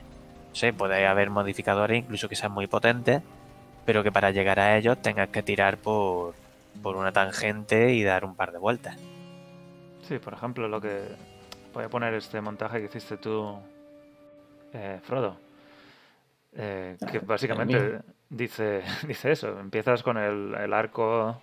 Ah, pero son, mi- son mis ideas, vamos. sí. Sí, esto son ideas, son especulaciones. Empieza con el arco látigo y a partir de ahí pues mejoras, mejoras. Puedes tirar por un lado y en cierto momento pues te desbloquea otra habilidad que también tiene sus tres o cuatro modificadores y es un poco elegir. Esto sería un buen ejemplo de una rama concreta. De, de, en este caso, pues de esa habilidad de rayo más la otra. Claro, mí- yo también lo que he sugerido que me gustaría mucho es eso, el plan que no solo haya mejoras, porque ahora mismo todas las mejoras pues son que se suman, ¿no? No tienen ninguna elección y decir o me cojo esta o la otra. Entonces yo aquí, por ejemplo, una cosa que le he sugerido, que esto se lo he puesto de feedback, es eso, que hay algunos nodos donde tú pinches y puedas elegir varias diferentes y solo te quedes con uno al avanzar por esa rama, ¿vale? Que, que- que sea una elección mucho más interesante. Que es una de las sugerencias que he hecho porque yo creo que le da mucho más juego, ¿no? Y más variedad de will en lugar de tener todas separadas porque no vas a poder hacer las mismas cosas. Si todas se suman al final, están muy limitados. Sí. Eh, y habéis hecho otro montaje. Si lo quieres explicar también. Este tipo de ramas. Nah, el otro simplemente el tipo de ramas que podría haber. Pero bueno, hablando en principio como me gustaría que, que unieran las habilidades. Básicamente, en principio he dicho que me gustaría que fueran todas del mismo elemento o, si no tienen del elemento, que sean cosas que se pueden usar para, para cualquier tipo de build, como teleport o algún tipo de armadura o la ventisca que muchas veces solo va a ralentizar, depende cómo la diseñen. ¿no? Pero bueno, muchas veces una habilidad principalmente de, de control de masas y demás. Y bueno, y los tipos que podrían hacer, pues en principio, pues hay que ir aumentando un poco, ¿no? Poner dos habilidades o poner tres, o si po- pero bifurcadas o sin bifurcar, que ahí es donde he puesto yo, que sería lo típico, ¿no? Para un ultimate, que sea la rama un poco más larga del mismo elemento, ¿no? Para llegar al ultimate. Y bueno, y otro tipo de bifurcaciones, pero básicamente esto es por poner un poco como podrían ser las ramas con algo de lógica, ¿no? Bueno, y aquí no he metido las mejoras y demás, ¿no? Que estarían por en medio, por fuera, por... Al, al árbol es lo que tú comentas aquí en esta imagen. Al árbol le falta un poco de un poco de, de bastante lógica, ¿no? O sea, de que no puede ser que de bola de fuego pase a una habilidad de frío y a otra de rayos y le falta mucho mucho trabajo en ese sentido. Todo eso ya es balance también. Es un poco de. Sí. Si ponemos el- la bola de fuego después de los rayos, nadie se va a coger la bola. O es como perder un punto de habilidad en el rayo que no vas a usar Sí. porque te quieres hacer una build de fuego solo. Ahí, ahí quería ir yo porque se me ha ido el internet en un minuto y estaba comentando Rob que el tema es ese. El- si eliges una habilidad, por ejemplo, de ventisca, que no la quieres usar o que no te mola, pero te da acceso a una habilidad más gorda y realmente tienes que darle un punto de habilidad a ventisca porque te lleva a esa habilidad. Y ahí destacaría yo un tema y es el de la sinergia. Yo creo que este árbol es muy propicio para tener un sistema de sinergia. eh, De hecho, es ideal. ¿Qué pensáis sobre eso? ¿Que- ¿Creéis que podrían meter sinergias si vais por una determinada rama y, por ejemplo, gastas un montón de puntos en la habilidad que quieres usar, pero una habilidad anterior que realmente no usas te da poder a esa habilidad? Bueno, yo ese tipo de idea, como la he metido, es que pueda haber, pues, eh, modificado, o sea, mejoras que, que enlacen dos habilidades, pero también lo podrían hacer con, con sinergias, la verdad. Lo que pasa es que, bueno, el problema que, que haya sinergias es que al no haber puntos ahora mismo, por lo menos con este sistema, es que al final, si para llegar a esa habilidad siempre te vas a coger las anteriores, pues en parte ya se está activando la sinergia, ¿no? Pero según cómo funcione, pues está claro que que haya sinergias puede ser muy, muy interesante. Vamos, yo la idea que he tenido es lo que te he comentado, que por ejemplo, bueno, en la que he puesto yo de ejemplo, he hecho que, que la habilidad final, pues tienes, te puedes coger un modificador que hace que, esa habilidad active la otra y cosas de ese estilo. Es un tipo de sinergia, pero ya gastando puntos. Pero bueno, lo otro sería si al final van a poner rangos, ¿no? Que, que bueno, otra parte que hablan ahí es del, del endgame, que también nos están pidiendo que supiéramos cosas y, y ahí me gustaría que si van a meter rangos de habilidades, que puede estar bien, ¿no? Porque al final a todos nos gusta mejorar las habilidades y puede ser una idea bastante buena, que no sea en, en el leveo. A mí me gusta que esté en el endgame, eso lo veo más de un sistema de endgame que, que te permite ¿no? seguir poniendo puntos. que al fin y al cabo- es un poco replicar cómo era Diablo 2, ¿no? Diablo 2, mientras ibas avanzando por la campaña, más o menos, más o menos, no del todo, te estabas haciendo la build y era ya al final, cuando ya tenías todo desbloqueado, que seguías subiendo hasta nivel 99, era cuando ibas poniendo más puntos, más puntos, más puntos y terminando. Más o menos, ¿no? Aquí podría ser similar, ¿no? Mientras subes de nivel, estás eligiendo las cosas diferentes que tienes y a máximo nivel que haya un sistema de progreso que sea como seguir subiendo en el que puedes poner puntos, ¿no? Las habilidades. Sí. Un- una cosa que destacaría, y bueno, sale al final, lo comentan ya un poco al final de esto, pero sí destacaría, y eso que has dicho tú, eh, en Diablo 2, por ejemplo, puedes, puedes aprender todas las habilidades perfectamente. Con 30 puntos de habilidad ya aprendes todas las habilidades. En Diablo 3 ni te digo. Pero aquí lo que comentan es curioso que dicen que un personaje eh, solo lo dicen al final solo tendrá, o sea, solo aprenderá entre un 30 o 40% de, de todas las habilidades. Es decir, vamos a tener que especializarnos en un sistema de juego o en unas habilidades concretas. Sí, dice, por ahora tenemos previsto que los jugadores rellenen un 30 o 40% de los nodos cuando lleguen al final del juego, para que dispongan de modos únicos y diferentes de configurar sus personajes. Esto es algo, es algo nuevo. Sí, lo que pasa es que los nodos también es muy relativo, porque si al final, por ejemplo, meten muchos rangos, pues al final puedes tener muy pocas habilidades y muchas mejoras de esas habilidades, o si meten pocos nodos, pues al final sí que tienen más habilidades, pero bueno, solo puedes llevar seis puestas, pero algo de juego te da, ¿no? 6 más 3 con la hechicera, con los encantamientos. Sí, bueno, aquí tendrías que tener mínimo nueve habilidades, ¿no? Si lo quieres aprovechar al máximo. Pero bueno, puede haber un loco que se coja solo ocho habilidades y que diga, vale, voy sin una pasiva porque prefiero potenciarme otra cosa a cambio, ¿no? Pero bueno, es que esto, hasta que no sepamos los puntos que hay totales, al final, cuánto. Yo estuve contándolos un poco y me- Ese árbol es de 67, de 67 puntos. Pero es que realmente hay 25 habilidades, o sea, es que no te da ni para dos runas por habilidad, o sea que no creo que sea. Bueno, dos runas, dos mejores. Sí. Y hablabais un poco de la parte esta al También, final. hombre, yo creo que se... No, no sé, Rob. Sí, no, no, solo darle la razón a Frog el tema de que si dejan para el endgame el tema de la mejora de habilidades, se puede desarrollar directamente otro sistema aparte. O sea, si tú tienes un número limitado de puntos de habilidad que son solo de bloquear, únicamente de bloquear, y a partir de ahí sacan otro sistema con otros puntos para mejorar, eh, será un punto a favor, ¿no? Aquí se limitan a mejorar efectos, o sea, desbloquear habilidades y añadirle efectos que las cambien, y después todo lo que sea subir números, dejarlo para el final. Sí, es que lo, hace más interesante, en mi opinión. Porque claro, el problema que tenía Diablo 2 es que, claro, mm, al final te limitaba mucho la build porque tenías que ponerle pues 20 puntos a una cosa y sus sinergias.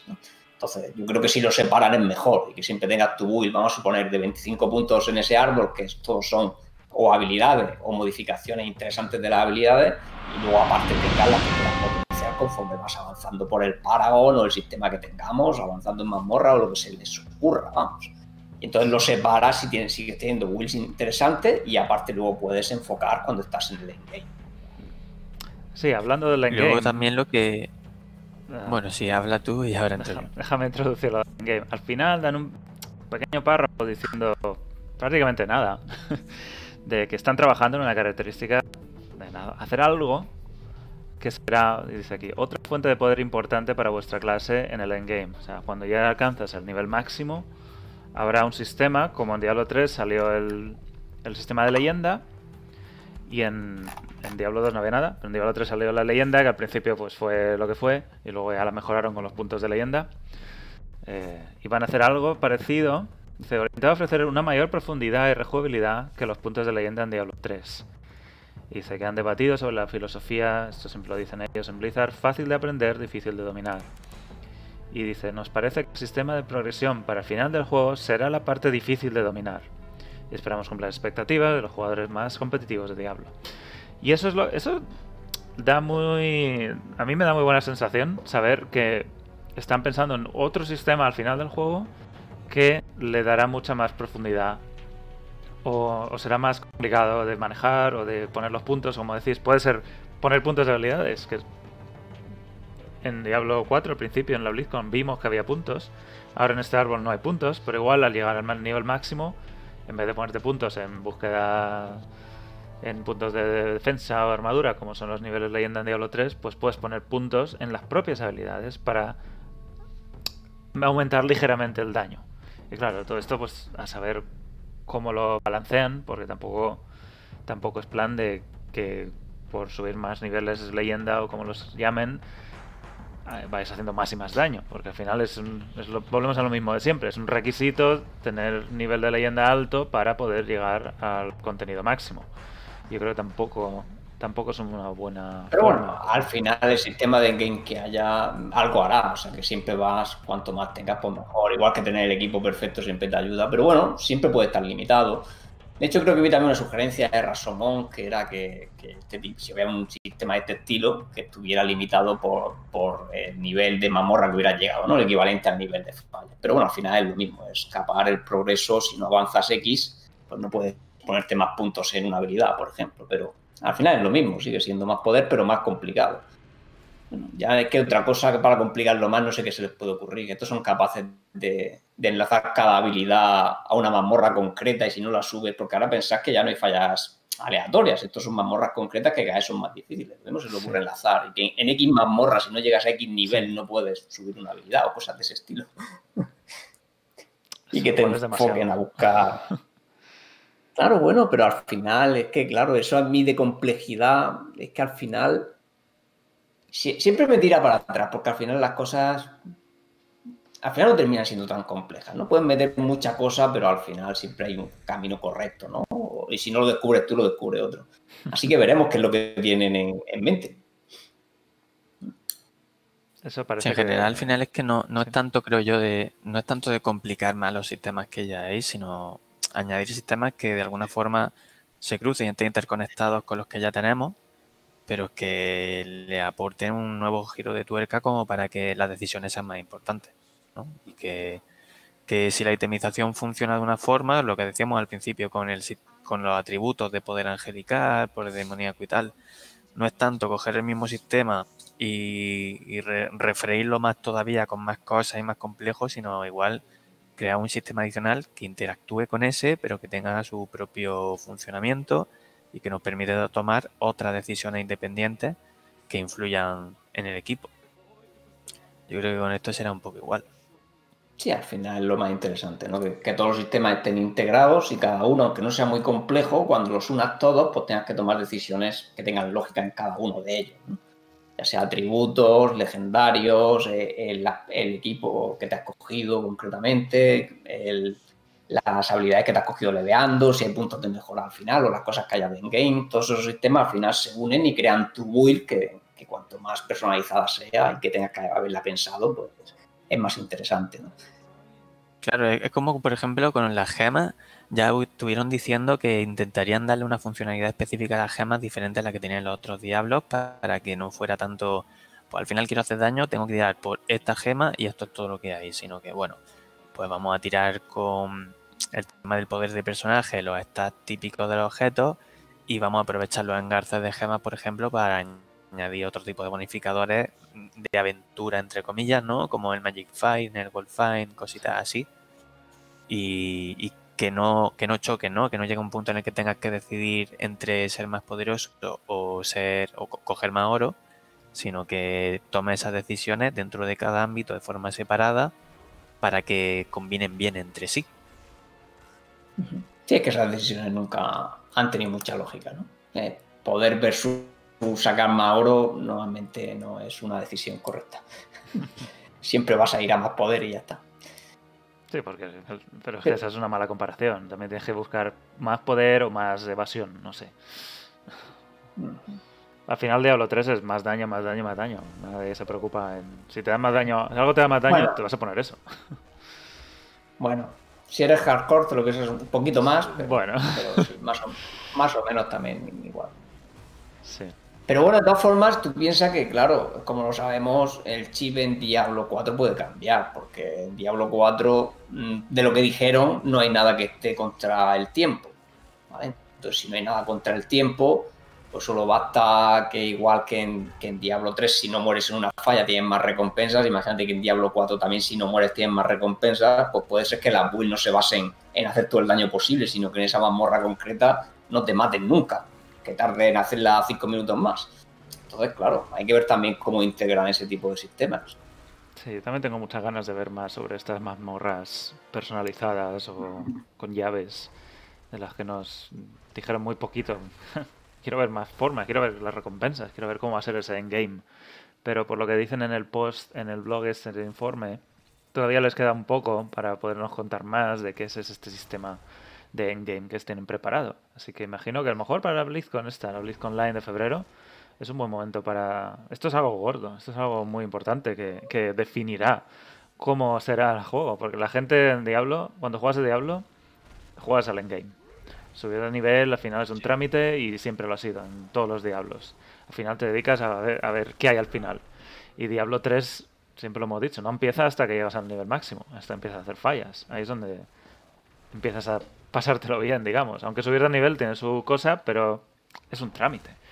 Y todo lo que hagas mientras subes de nivel eh, no tiene ninguna validez en cuanto llegas al nivel 70 o 60 en su tiempo. Así que no sé cómo van a balancear eso también.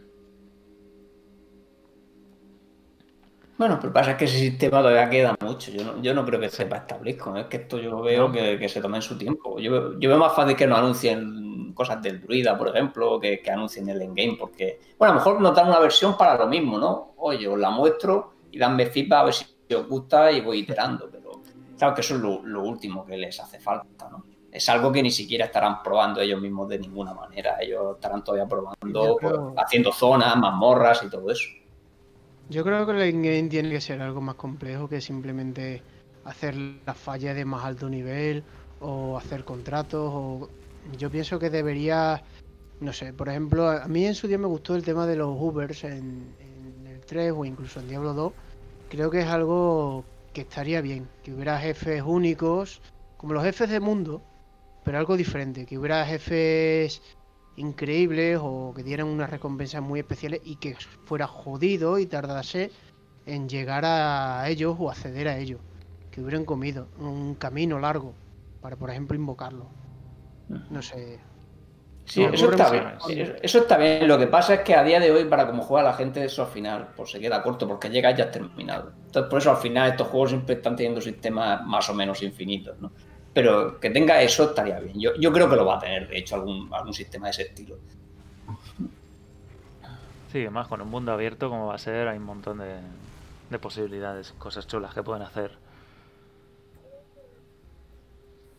Sí, se puede aprovechar mucho la geografía del mapa que han mostrado y, a ver, sin caer en el error de que ahora te tengas que dedicar a farmear la zona tal 20 veces seguidas para obtener un objeto, porque creo que al final eso no, no mola, no le mola a nadie pero si pueden distribuir un poco por el mundo abierto las actividades de in-game para que no te pases todo el tiempo en la ciudad abriendo portales. Bueno, de todas formas, lo, revisitar sitios y tal. Tú piensas, Rock, que la, los portales ya no existen. En teoría ahora son las 100 mazmorras que dijeron que había y tienes que irte a la mazmorra. Sí, sí, sí, eso, sí. eso, eso o sea, que, que quiero sí. decir que, que, la actividad no sea al final reducir todo a un camino único que es el más eficiente de todos, sino que que tengas que ir moviéndote. Intentaron hacer eso un poco con los contratos y las fallas porque decía, bueno, para hacer fallas tiene que hacer contratos, sí. entonces está obligado a no tener que hacer una sola cosa únicamente, sino a distribuir un poco. Que yo también creo que eso es un poco frustrante, ¿no? Porque al final, si yo un día me conecto y no me apetece hacer contrato porque me parece un coñazo y quiero dedicarme a hacer fallas y ya está, aunque, aunque no vaya a desarrollar mi personaje del todo porque estoy haciendo una actividad muy concreta, pero puedo hacerla y puedo tirar por ahí todo el tiempo que yo quiera, aunque no sea tan eficiente. Pero, pero bueno, que abrir los diferentes caminos de evolución del personaje y de endgame eh, tenga más variedad y esté más ligado a la geografía, yo creo que estaría chulo. Es que la geografía podría hacer lo que has comentado tú antes, que haya materiales que se tienen que farmear concretamente, que sea parte del endgame, ¿no? La parte de crafteo del endgame, que a la gente le gusta mucho el crafteo en general, o sea que si, Diablo 4 tiene un, un, componente muy fuerte de crafteo y enlaza mucho más el mundo, podría ser una, una de las formas de hacerlo, ¿no? Que al que le guste pues ir paseándose matando cosas por ahí, buscando bichos concretos que, que pueden aparecer en este sitio, en aquel, para farmear unos materiales con los que luego crearte pues, piezas poderosas o poder reforjar piezas o hacer lo que sea que tenga el juego, pues nada, es otra cosa diferente, ¿no? Sí, yo creo que además se le podría añadir mucho a este juego con temas de eventos y cosas relacionadas con, yo qué sé, pues vamos a coger ahora que durante un mes en la ciudad tal hay un mercado o hay un comerciante nuevo que va a estar durante un tiempo limitado y que te da acceso a alguna otra actividad en game o te da más puntos a la hora de buscar cierto tipo de objetos para que diga, hostia, pues igual durante esta semana o estos días o este mes tengo algo que hacer que no tenía antes que es especialmente efectivo y lo voy a aprovechar, ¿no? Y yo creo que al final como un juego obligatoriamente online, ese tipo de eventos, en plan, pues yo qué sé, asociados o no a festividades del mundo real, porque esto tampoco Overwatch, no nos van a poner arbolitos de Navidad por, por santuario. Pero ¿Por qué coño, no? se podría aprovechar. A ver, Yo quiero a Diablo con gorro de Navidad. A Lilith, a Eh, Lilith, perdón. no, no hablemos de unicornio porque entonces lo mismo nos manchamos las manos. Lilith vestida de Halloween, que toca. Sí, sí. A A ver, ese tipo de coña, A mí ese sí tipo de coña yo creo que se puede evento- integrar mejor. Sí, perdón, Tito. No, no, no creo que, que tengamos eventos. Bueno, podrían meter lo que. Mira, el Blizzard lo suele hacer también con el WoW, ¿vale? En que no solo están las festividades nuestras, están festividades propias del WoW. Si en Diablo existen festividades concretas que las crean dentro del mundo y, y se celebran en fechas concretas, aunque no coincidan con nada y no tengan nada que ver, puede ser divertido. Pero, pero mientras estén integradas en el juego y tengan lógica, no me metan en la Navidad, ¿no? La Navidad. Claro, es que eso es lo chulo. A ver, Pues se pueden, se pueden inventar, por ejemplo, que en Navidad fuera también el cumpleaños, yo qué sé, de, de Udician o de... Bueno, es el solsticio de invierno, ¿no? Si es que al final esa fecha siempre ha sido Sí, para todas las culturas, ¿no? Para todas las culturas, aquí se puede celebrar el solsticio de invierno de alguna pueden- manera. Pueden hacer una, una comparativa, como una... ¿Vale? Algo parecido, que por ejemplo en Halloween... Bueno, hicieron lo de Kanai, ¿no? No El se celebra es el- Halloween dentro de... Claro, no se le celebra Halloween dentro de Santuario, pero se celebra a lo mejor el día de, la- de los nigromantes. Algo parecido. claro, tirar por Samhain. Vamos a ver, si tiene una temática céltica en toda la parte de la, en toda la zona de Skoglen, Sí. coño, tira por ahí, coge, o coge que la gente en Navidad se dedique a decorar pinos, pero en vez de bolitas de Navidad, pues los decoran con vísceras de marrano, ¿sabes? Tío, pon algo O- que pegue o para. o sea, imagínate algo que, que tienes pegue que buscar el- los típicos Algo sacrificios que se hacen, los podrían integrar, ¿no? Y que tengas que buscar tú y a ver qué- quién sacrifica algo más grande, ¿no? En honor a, a lo que sea, ¿no? Que tengan de, de dioses allí en la zona. Claro, mete un evento en el que durante la fiesta de Pascua, en- yo qué sé, haya escondido X gemas o X objetos de quest especiales por todo el mundo.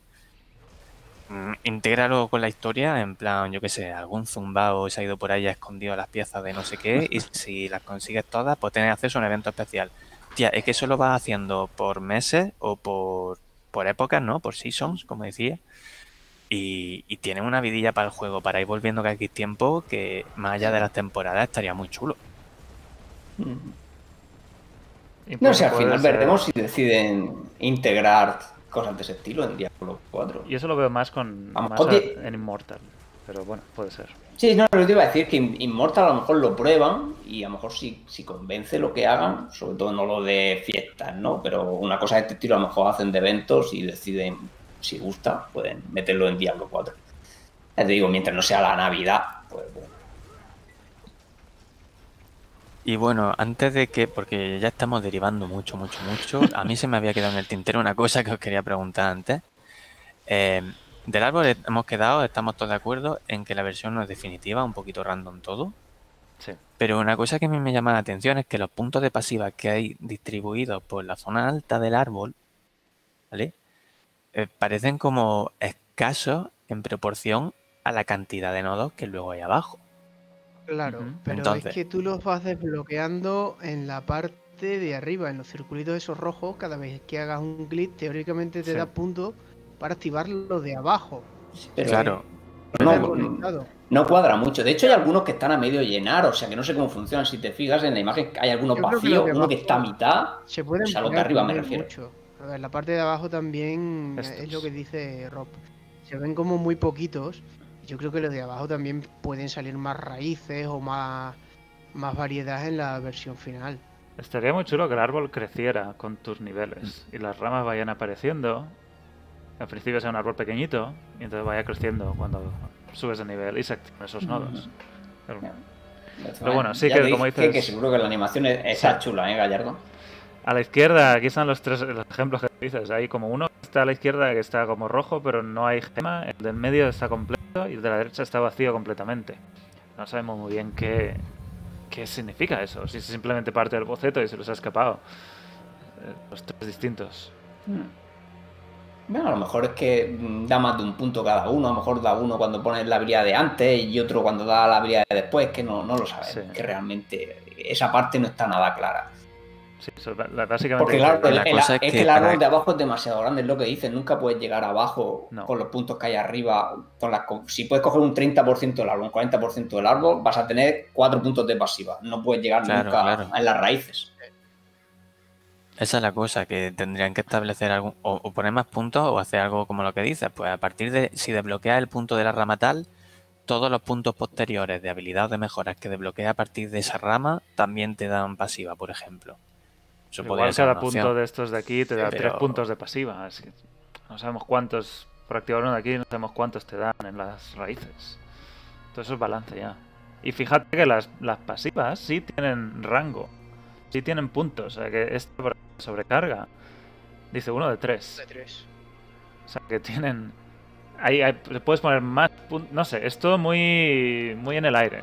No sé si esto será simplemente. es- de nuevo, han cogido Photoshop, han pillado lo que antes era la pasiva, el- en la descripción, la han metido ahí y ya está. y no Es se han probable, fijado siquiera en eso. En que ahí pone rango 1 de 3. Es que realmente lo pueden hacer de muchas maneras, porque simplemente pueden hacer a lo mejor que conforme vas poniendo puntos, que no haya puntos sueltos, conforme vas poniendo puntos de habilidades, pues se va llenando de sangre el árbol de arriba y se va llenando también el de abajo y conforme vaya llegando la sangre a un nodo de esos, pues a lo mejor se te desbloquea y puedes poner puntos. No se pueden hacer mil sistemas, pero el que ahora mismo es que esa parte no tiene ninguna lógica. La de las pasivas con lo otro no está enlazado realmente. Es una idea que tienen, pero no es funcional lo que tienen de ninguna manera, como lo, como lo miden. La idea es que todos los puntos van a servir para, para el árbol en general. Aquí, por ejemplo, pone 13 puntos disponibles. Y pone el árbol de habilidades. Y esos puntos son pasivos o activos. Eso ya depende de lo que tú quieras. Em, hasta ahora parecía que teníamos un árbol de talentos con sus puntos de talentos y un árbol de habilidades con sus puntos de habilidades. Pero ahora está todo mezclado. Y incluso si no quieres No cogerte sé, pasivas, yo pues que- no necesitas pasivas. Todo activas. No, Yo no es lo que entendí de leerlo, pero bueno, sí es que se puede entender de muchas maneras, porque vamos. Yo lo que entendí es eso, te dan puntos y tú Bueno, pero está desbloqueas. bastante guay. Uno la cosa es que están interconectados de alguna forma. Es que es lo chulo, ¿no? Que, que las decisiones de arriba influyan abajo, está guay. Luego que, Sí. que el sistema de abajo tenga su propio punto aparte que vaya a estar solo en el de abajo Sí, ¿no? y puedas mejorarlo con el de arriba. Sabes que además, Pero como que lo estén especifica en el texto, interconectados. es a medida que exploráis las ramas del árbol, obtendréis puntos de pasiva. Claro, es que los nombra como si fueran unos puntos aparte. Entonces ya no sé si es que está mal explicado. ¿Vale? Y luego dice gastar los puntos de pasiva en las raíces del árbol para desbloquear efectos poderosos. Está mal explicado. Bueno, no. Pero bueno, de todas formas, esa parte, la idea yo creo que lo que nos tenemos que quedar es que, bueno, por arriba vas a ir desbloqueando pasivas de alguna manera y las puedes poner abajo. Ya está, es que otra cosa no.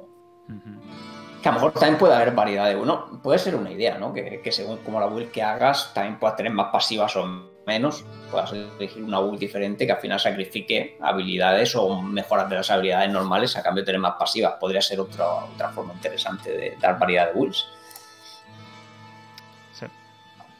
En fin, hay un montón de detalles que todavía no nos cuentan y, y eso es una de las impresiones que me dejó este informe en general, que está todo muy en el aire.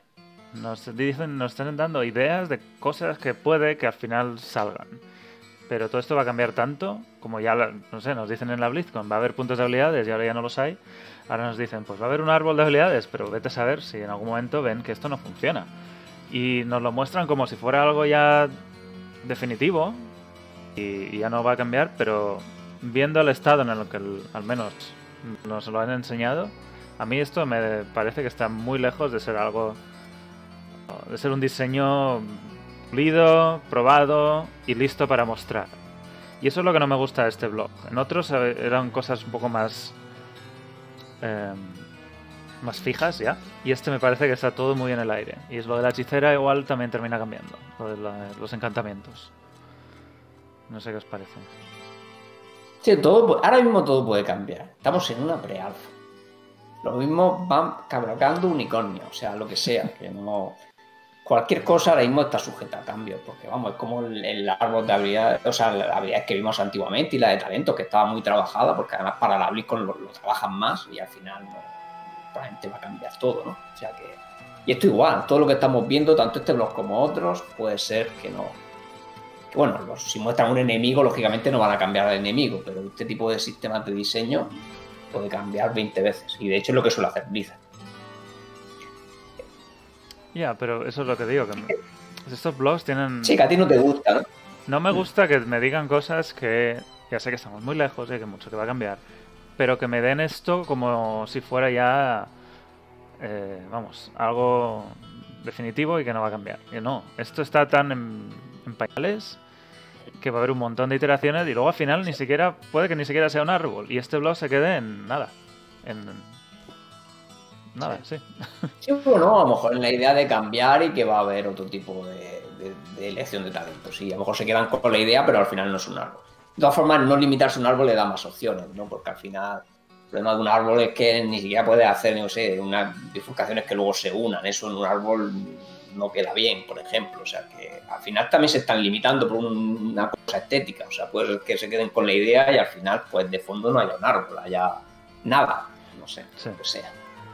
Pero bueno, a mí sí me gusta este tipo de cosas, porque al final si nos muestran cosas que sean definitivas es que no nos pueden mostrar nada. Nos pueden mostrar enemigos, pues, música, eh, no sé, alguna zona, alguna, pero realmente la mayoría de cosas eh, estando en pre-alfa están en boceto, entonces Sí, pero no- por está muy limitado lo que nos podrían hablar.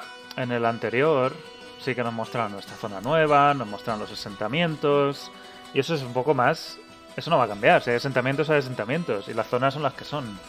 Eso son, son cosas más definitivas. Esto, viendo lo mal que está hecha la imagen y lo, lo photoshopeada que está y el poco sentido que tiene, esto es básicamente.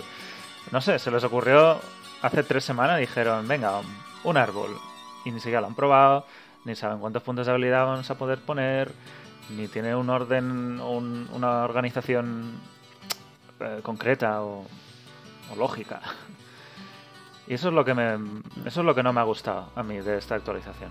La idea me encanta, Sí, la idea es muy bien, pero saber que esta idea Claro. está tan en pañales que puede cambiar tanto como para ser completamente distinta, eso ya es lo que no me gusta.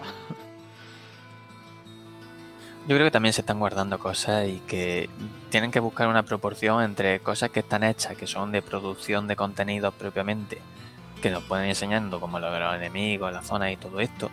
que al final es muy visual, está muy guay, y es como eh, esto está hecho y va a ser así. Pero, pero tampoco, o sea, eso al final no sirve para dar feedback prácticamente, más allá de que puedo decir, pues me gusta o no me gusta el diseño de este enemigo. Sí. Pero eh, está hecho más como para contentar al público, ¿no? Mientras que lo que han enseñado ahora, yo creo que nos sacia menos y al final, como tenemos contenido cada tres meses y pasamos mucho tiempo esperando a que salgan estos posts, pues no sacia tanto, pero sí queda mucho, o sea, es práctico, es como cuando sacas una beta no para no para enseñar lo bonito que es el acto 1, sino para balancear el juego. Aquí te están enseñando contenido sobre el que hay que iterar mucho y de una forma suficientemente temprana como para que la opinión de la gente pueda generar un efecto, o sea, pueda influir en el producto Sí. final. Entonces, Eso yo creo que es muy que- práctico, igual, sí, Bueno, desde nuestra visión, Puede ser que te- estaría mejor, ¿no? Que fuera más de las dos cosas. Que cada blog nos diera mucho de ambas cosas y a lo mejor, pues bueno, pues gustaría más, ¿no? Tener cosas de este estilo más en diseño de las que podamos aquí divagar o dar feedback o ayudar a que lo mejoren, ¿no? Y otras cosas pues que sean ya más definitivas para, bueno, para, ver y demás. Podría- este a lo mejor es que ha quedado muy de que todo estaba en el aire menos una cosa concreta. Vamos a suponer que los encantamientos son más o menos definitivos, pero es que todo lo demás que han hablado son cosas que no están terminadas, que son bocetos. Entonces a lo mejor por eso ha quedado un blog un poco descompensado, que es lo que no le ha gustado a Gallardo. Pero bueno, si hubiera, hubiera habido dos cosas definitivas y dos cosas en el aire, pues a lo mejor da otra impresión. Sí. Como dice Claro, tú coges la- ahora del blog anterior. Bueno, si coges del blog anterior, por ejemplo, quitas el. Metes el sistema de encantamiento, que igual es que no lo tenían listo, pero imagínate que en el anterior no nos hubieran mostrado el tema de asentamientos y cositas así, y nos hubieran puesto los encantamientos como sistema para poder dar feedback. Y en este eh, nos meten el tema de los asentamientos con unas cuantas capturas de la zona nueva, con cómo funcionan, mapas, tal. ¿Qué es contenido? Que no te está mostrando tanto. Porque los sistemas de asentamiento. Los asentamientos son un sistema pequeñito, para que nos entendamos. Ni siquiera en game. Es algo que nos vamos a encontrar por ahí. Lo haces, qué guay, y ya está. Es como una forma de descubrir mundo. Pero rellena mucho y queda chulo en un blog porque al final te da también. Te, te completa un poco la idea de cómo va a ser jugar a Diablo, ¿no? Y te da cosas que, que, que molan, que las ves y dices, coño, qué guay, esto pues puede encajar la historia así. Y los sistemas son importantísimos, pero eso, no te llenan tanto y menos cuando estás en una fase temprana. Entonces sí, Bueno, hay gente, a mí me llena, ¿eh? A mí este tipo de cosas me llena muchas veces más que lo otro, pero bueno, es gente que le gusta más... A mí me gusta más hacer theory crafting, ¿no? Pensar este tipo de cosas. Sí, pero al final es un theory crafting que es lo que dice Gaia, que se queda muy en el aire en el sentido de que, de que te enseñan algo que es un boceto, muy, muy boceto, y haces theory crafting desde un punto de vista, o sea, de, un- una, de forma muy temprana.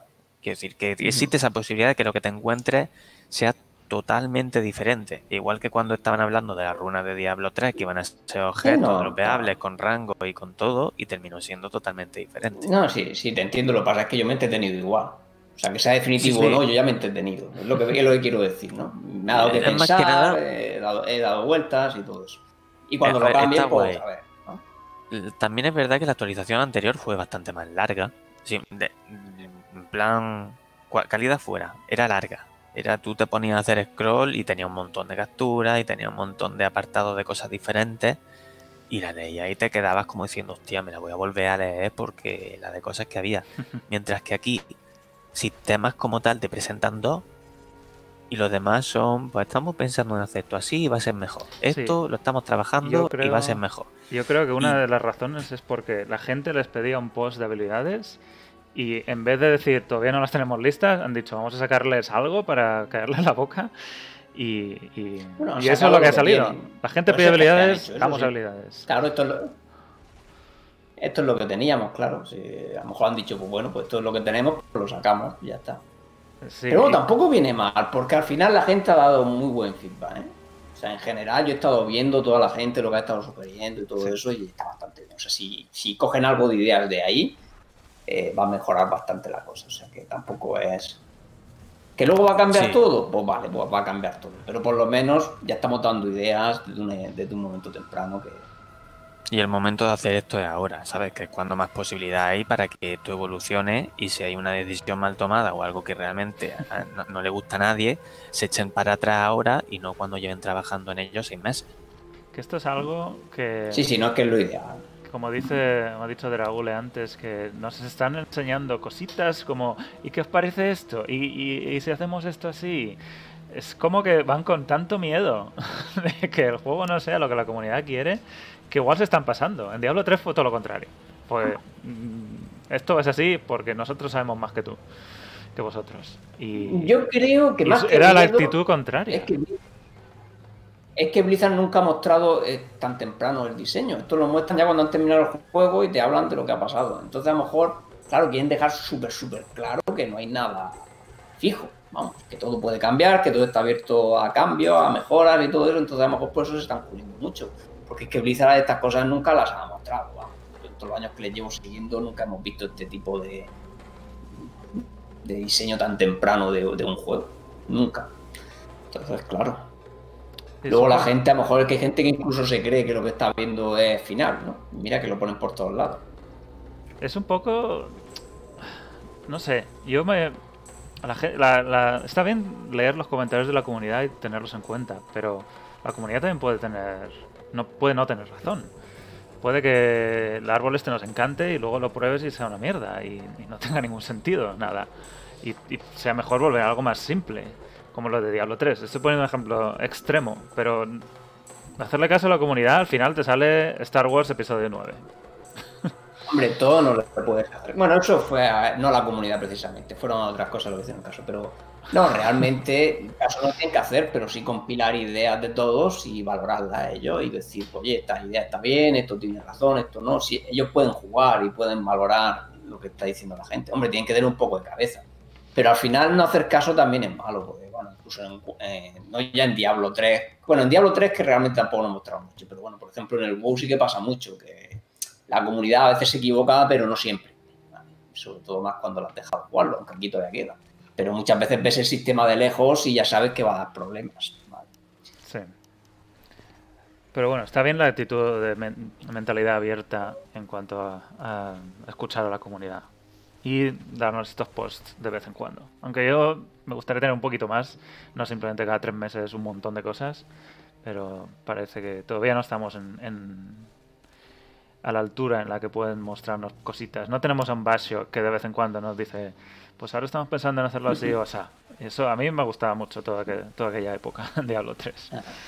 Lo que pasa es que en tres meses no se avanza tanto realmente programando. También es el problema, es que tres meses no es nada. Sí. Tres meses no es nada.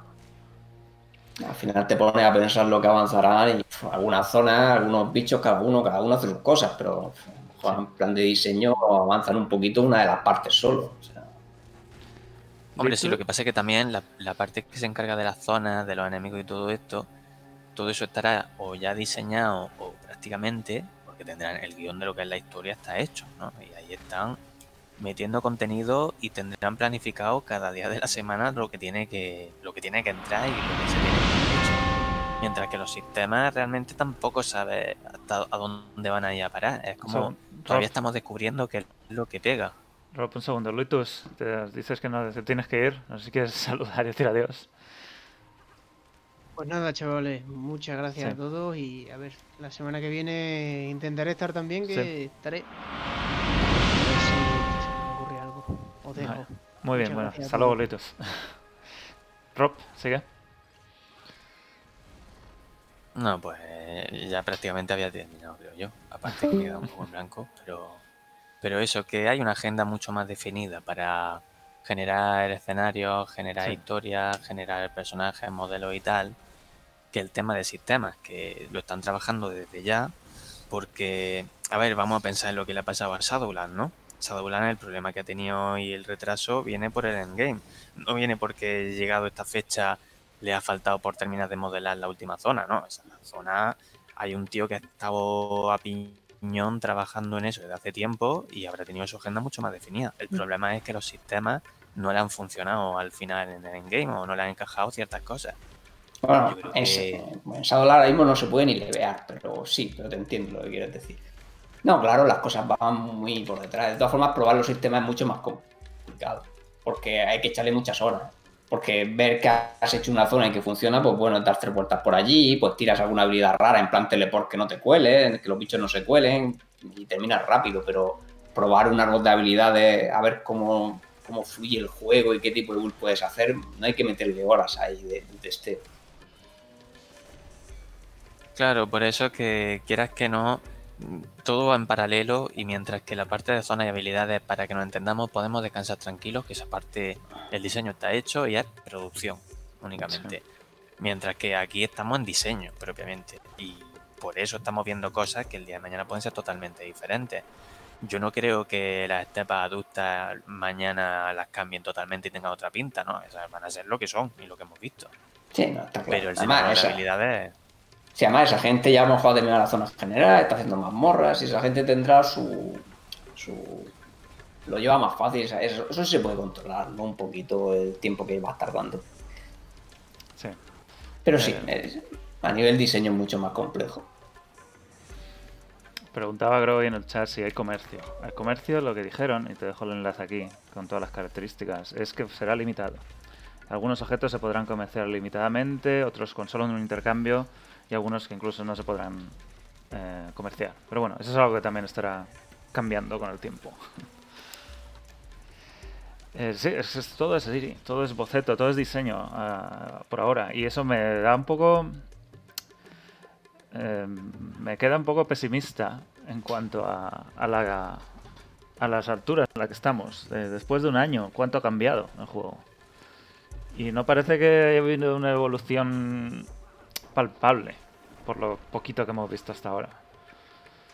Igual en la BlizzCon Online esta de febrero. Sí, el problema sí es que a lo tenemos mejor donde más. ha, donde más ha avanzado, a lo mejor no lo vemos, Gallardo. Que el problema es que imagínate que ha avanzado mucho en zonas, en mazmorras, en todo eso, y todo eso a lo mejor se lo están guardando para la BlizzCon, para verlo en vídeo. O sea, para, para que nos dejen jugarlo de alguna manera, como estuvimos hablando, ¿no? Para darlo, Entonces, claro, sí, darle un poco es- de sorpresa también. ¿no? Si nos O, desvelan todo, a lo todo. mejor es que, por ejemplo, a lo mejor ahora mismo funcionan el doble de habilidades por, por clase, pero tampoco nos las están mostrando, porque eso prefieren que lo juegue la gente a lo mejor, o, o mostrarlo allí en la Blitz. Claro que hay cosas que, que a lo mejor están avanzando que no las estamos viendo, porque solo vemos por los blogs estos. Y claro, Sí. al final toman una decisión y dicen, oye, a la gente le va a gustar más ver tres habilidades de hechicero o le va a gustar ver más otra cosa diferente. Y también que luego en, en la BlizzCon, o sea, aquí estamos viendo como cositas sueltas, mayormente texto, cosas así, ¿no? Eh, Y en la BlizzCon siempre da más lugar a enseñártelo todo junto. Porque basta que te pongan un gameplay con la toma de un asentamiento, con vistazos del árbol de habilidades, de, de habilidades que no hemos visto, de enemigos nuevos, y ya te estás metiendo igual en un vídeo de un minuto o, o menos un contenido equivalente a lo que es leerte un blog de esto. Entonces, la sensación de, de evolución de todo lo que es el juego, todo lo que hay detrás de, del desarrollo es mucho más palpable en, en un evento así y en un contenido así que en un blog de desarrollo, Sí. que es mucho más específico. Yo con estos blogs, en estos informes, me esperaba más como un mini panel de, de la BlizzCon. Y no llega ni a 5 minutos de lo que podían enseñar en una BlizzCon. Y por eso se me quedan un poquito cortos. Pero bueno. Con el la- tiempo la tienen más cosas que contar. tiempo. También tienes que pensar, Gallardo, que es que no, no queremos eso. O sea, yo sinceramente, si me dan a elegir, no quiero que hagan como la... Porque, ¿qué pasa? Que la BlizzCon, que nosotros nos demos cuenta, lo retrasa un montón. Porque para la BlizzCon se tiran las semanas de antes, en lugar de estar avanzando en el juego, están preparando determinadas cosas para mostrarnos las más o menos definitivas, cuando a lo mejor no valen para nada, o no querrían hacer eso, y entonces al final se desvían. Entonces yo, que hagan eso cada tres meses, prefiero que no lo hagan. Sinceramente, porque es que están retrasando el juego para mostrarnos algo un poco más bonito. No, y aparte que la finalidad tendría que ser no simplemente venderte el juego, porque a mí ya me lo han vendido entre comillas, ¿no? O sea, yo Diablo 4, vale, ya sé que lo estáis desarrollando, me interesa, estoy a tope con Diablo 4, no hace falta que me vendáis lo guay que es Diablo 4 en cada panel. Lo que queremos del panel es que veamos cómo va la cosa, podamos aportar feedback y se supone que va para eso, ¿no? Ellos mismos lo han dicho. Queremos, hemos presentado el juego tan temprano porque queremos que, que la comunidad también ayude, aporte ideas, que el juego se desarrolle en la dirección que los seguidores quieren. Y es para eso, no para vendérmelo. Que yo al fin y al cabo, oye, que me encanta ver zonas nuevas, que en la BlizzCon me, me pongo a babear cuando empiezo a enseñar vídeos de, de sitios, de... O sea, a mí eso me flipa. Pero bueno, que el juego ya lo jugaré, que ahora mismo lo que para lo que queremos los blogs estos son para, para corregir cositas y para mejorarlas. Que te dan un par de capturas chulas para babear un poco, perfecto. Pero lo importante es lo importante, ¿no? De hecho, ya, ya, ya llegará la BlizzCon donde... A lo mejor que- simplemente eso ayudaría, ¿eh? Porque meter una screenshot de así variadas, porque claro, ahora mismo, por ejemplo, no hemos visto, no hemos visto ni una de, de- del juego en sí, ¿no?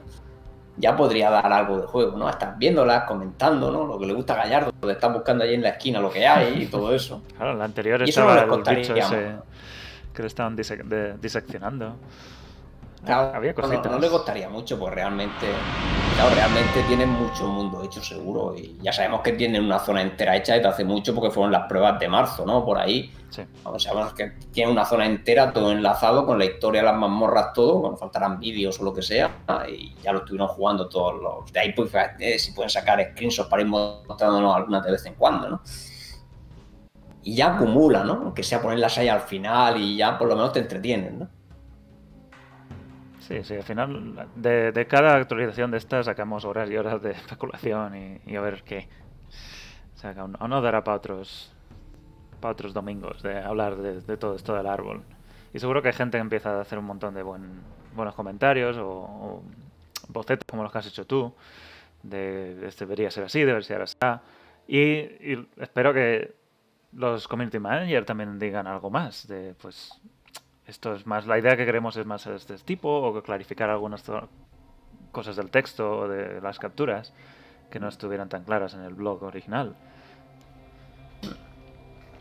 Comenta Z César si las monturas van a valer para algo. Bueno, con lo grande que es el mundo, seguro que sí. Las monturas son para recorrer Porque el mundo. Lo que pasa es que si hay waypoints... Claro, porque en principio. no- Waypoint no, pero se supone que Waypoint, por lo que hablaron, hay muy poquitos, ¿eh? Así dio la impresión como que a lo mejor te puedes mover entre capitales, bueno, capitales, vamos a llamarle así, de las zonas, pero olvídate. Que lo demás era caballo. Bueno, es lo que más o menos comentaron, porque estuvieron preguntando y tal. No sé si han cambiado de idea, que pueden haber cambiado de idea. Claro, es que ese Waypoint, la montura es solo estética, ¿no? Ya está. Hombre, se han dicho de ponerla, yo imagino que, que tiene una razón de ser. También es verdad que Sí. si la montura consiguen enlazar con, con otras cosas. A ver, la montura puede tener su propio sistema en game. Que no sea necesario para. O sea, que luego te meta una mazmorra y la montura da igual.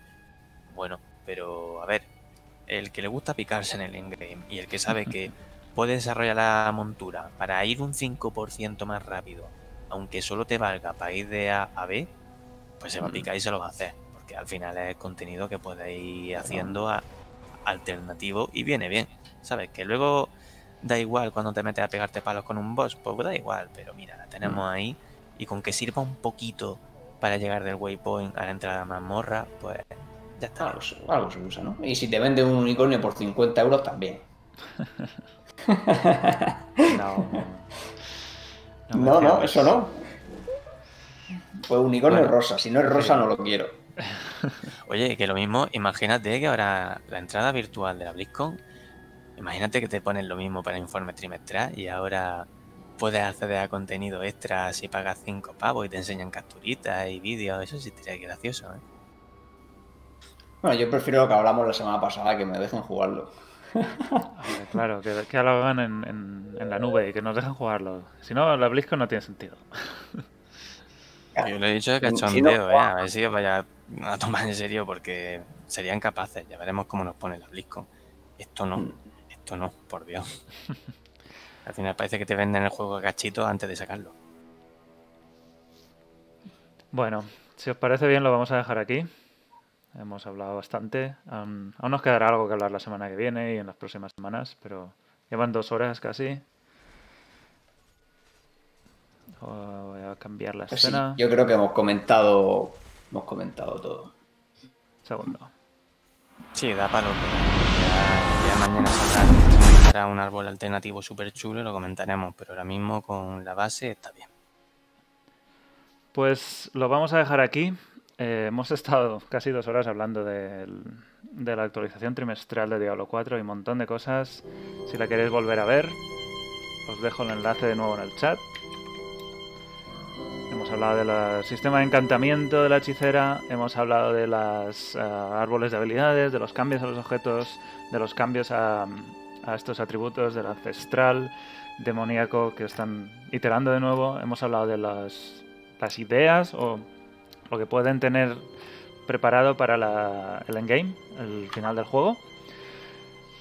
Yo creo que ha estado bastante bien este especial de Diablo 4. Siempre, siempre tenemos un montón de cosas que hablar cuando salen estas cosas. La siguiente actualización será en diciembre y será sobre las... em, ¿Qué era? Ya no me acuerdo. Objetos. Los itemización. objetos. Ah, itemización, correcto. Estaba hablando de objetos antes. En diciembre hablaremos de los objetos. Pero eh, dentro de un mes se cumple un año de la, de, la, de la presentación de Diablo 4. Y Rob, tú y yo hablamos de hacer un especial de la BlizzCon del año pasado. Y repasar un poquito todo aquello y cómo fue todo lo que pasó con el Diablo 4 cuando lo presentaron. Y vamos, hacer un recopilatorio de este último año, de todos los cambios de Diablo 4. Y creo que será una idea interesante eh, de hacer justo, Sí, justo que- un año después, que sería dentro de un mes. Es lo que sacan contenido debajo de las piedras. y al Sí. Sí, bueno, a, a no ser que estemos jugando a Diablo Immortal, pero sí, es bueno. Mm, Sí, no lo termino yo de ver claro, ojalá fuera así. No, no. Pero vamos, a mí me pasa a veces que esto que estás aburrido y para comer te pones un panel de la BlizzCon y dicen una frase que dice, hostia, no me acordaba que habían mencionado esto, y daría para darle otra vuelta de, de especulación a esto que comentaron, de que iban a hacer, bueno, yo qué sé, cualquier, cualquier cosa que hayan mencionado sobre eh, cosas que no han vuelto a mencionar en actualizaciones ni nada. Pues está bien, yo creo que, que pegarle un repasillo. Y quieras que no, es que es el momento del año y va a ser muy raro este año no tener una BlizzCon. Va a ser muy raro. sí. La excusa más que nada. Pues haremos nuestra propia BlizzCon recopilatorio. Una, una NESCON. Vamos a hacer. Una NextCon. Oye, eso molaría un montón. lo pensaré, lo pensaré. En fin, eh, gracias Prodo por pasarte hoy a hablar y contarnos tus locuras, como todo el mundo cuenta sus locuras. Pues sí, como siempre. Rob, también un placer. Igualmente está por aquí. Nosotros, aunque prepararemos ese especial de NextCon en, en noviembre, el, primero, la primera semana de noviembre o cuando fuera, el primer domingo probablemente, nosotros volvemos la semana que viene y seguiremos hablando de un montón de cosas de Diablo porque tengo algunas, algunas cositas interesantes que publicar esta semana que nos darán para hablar.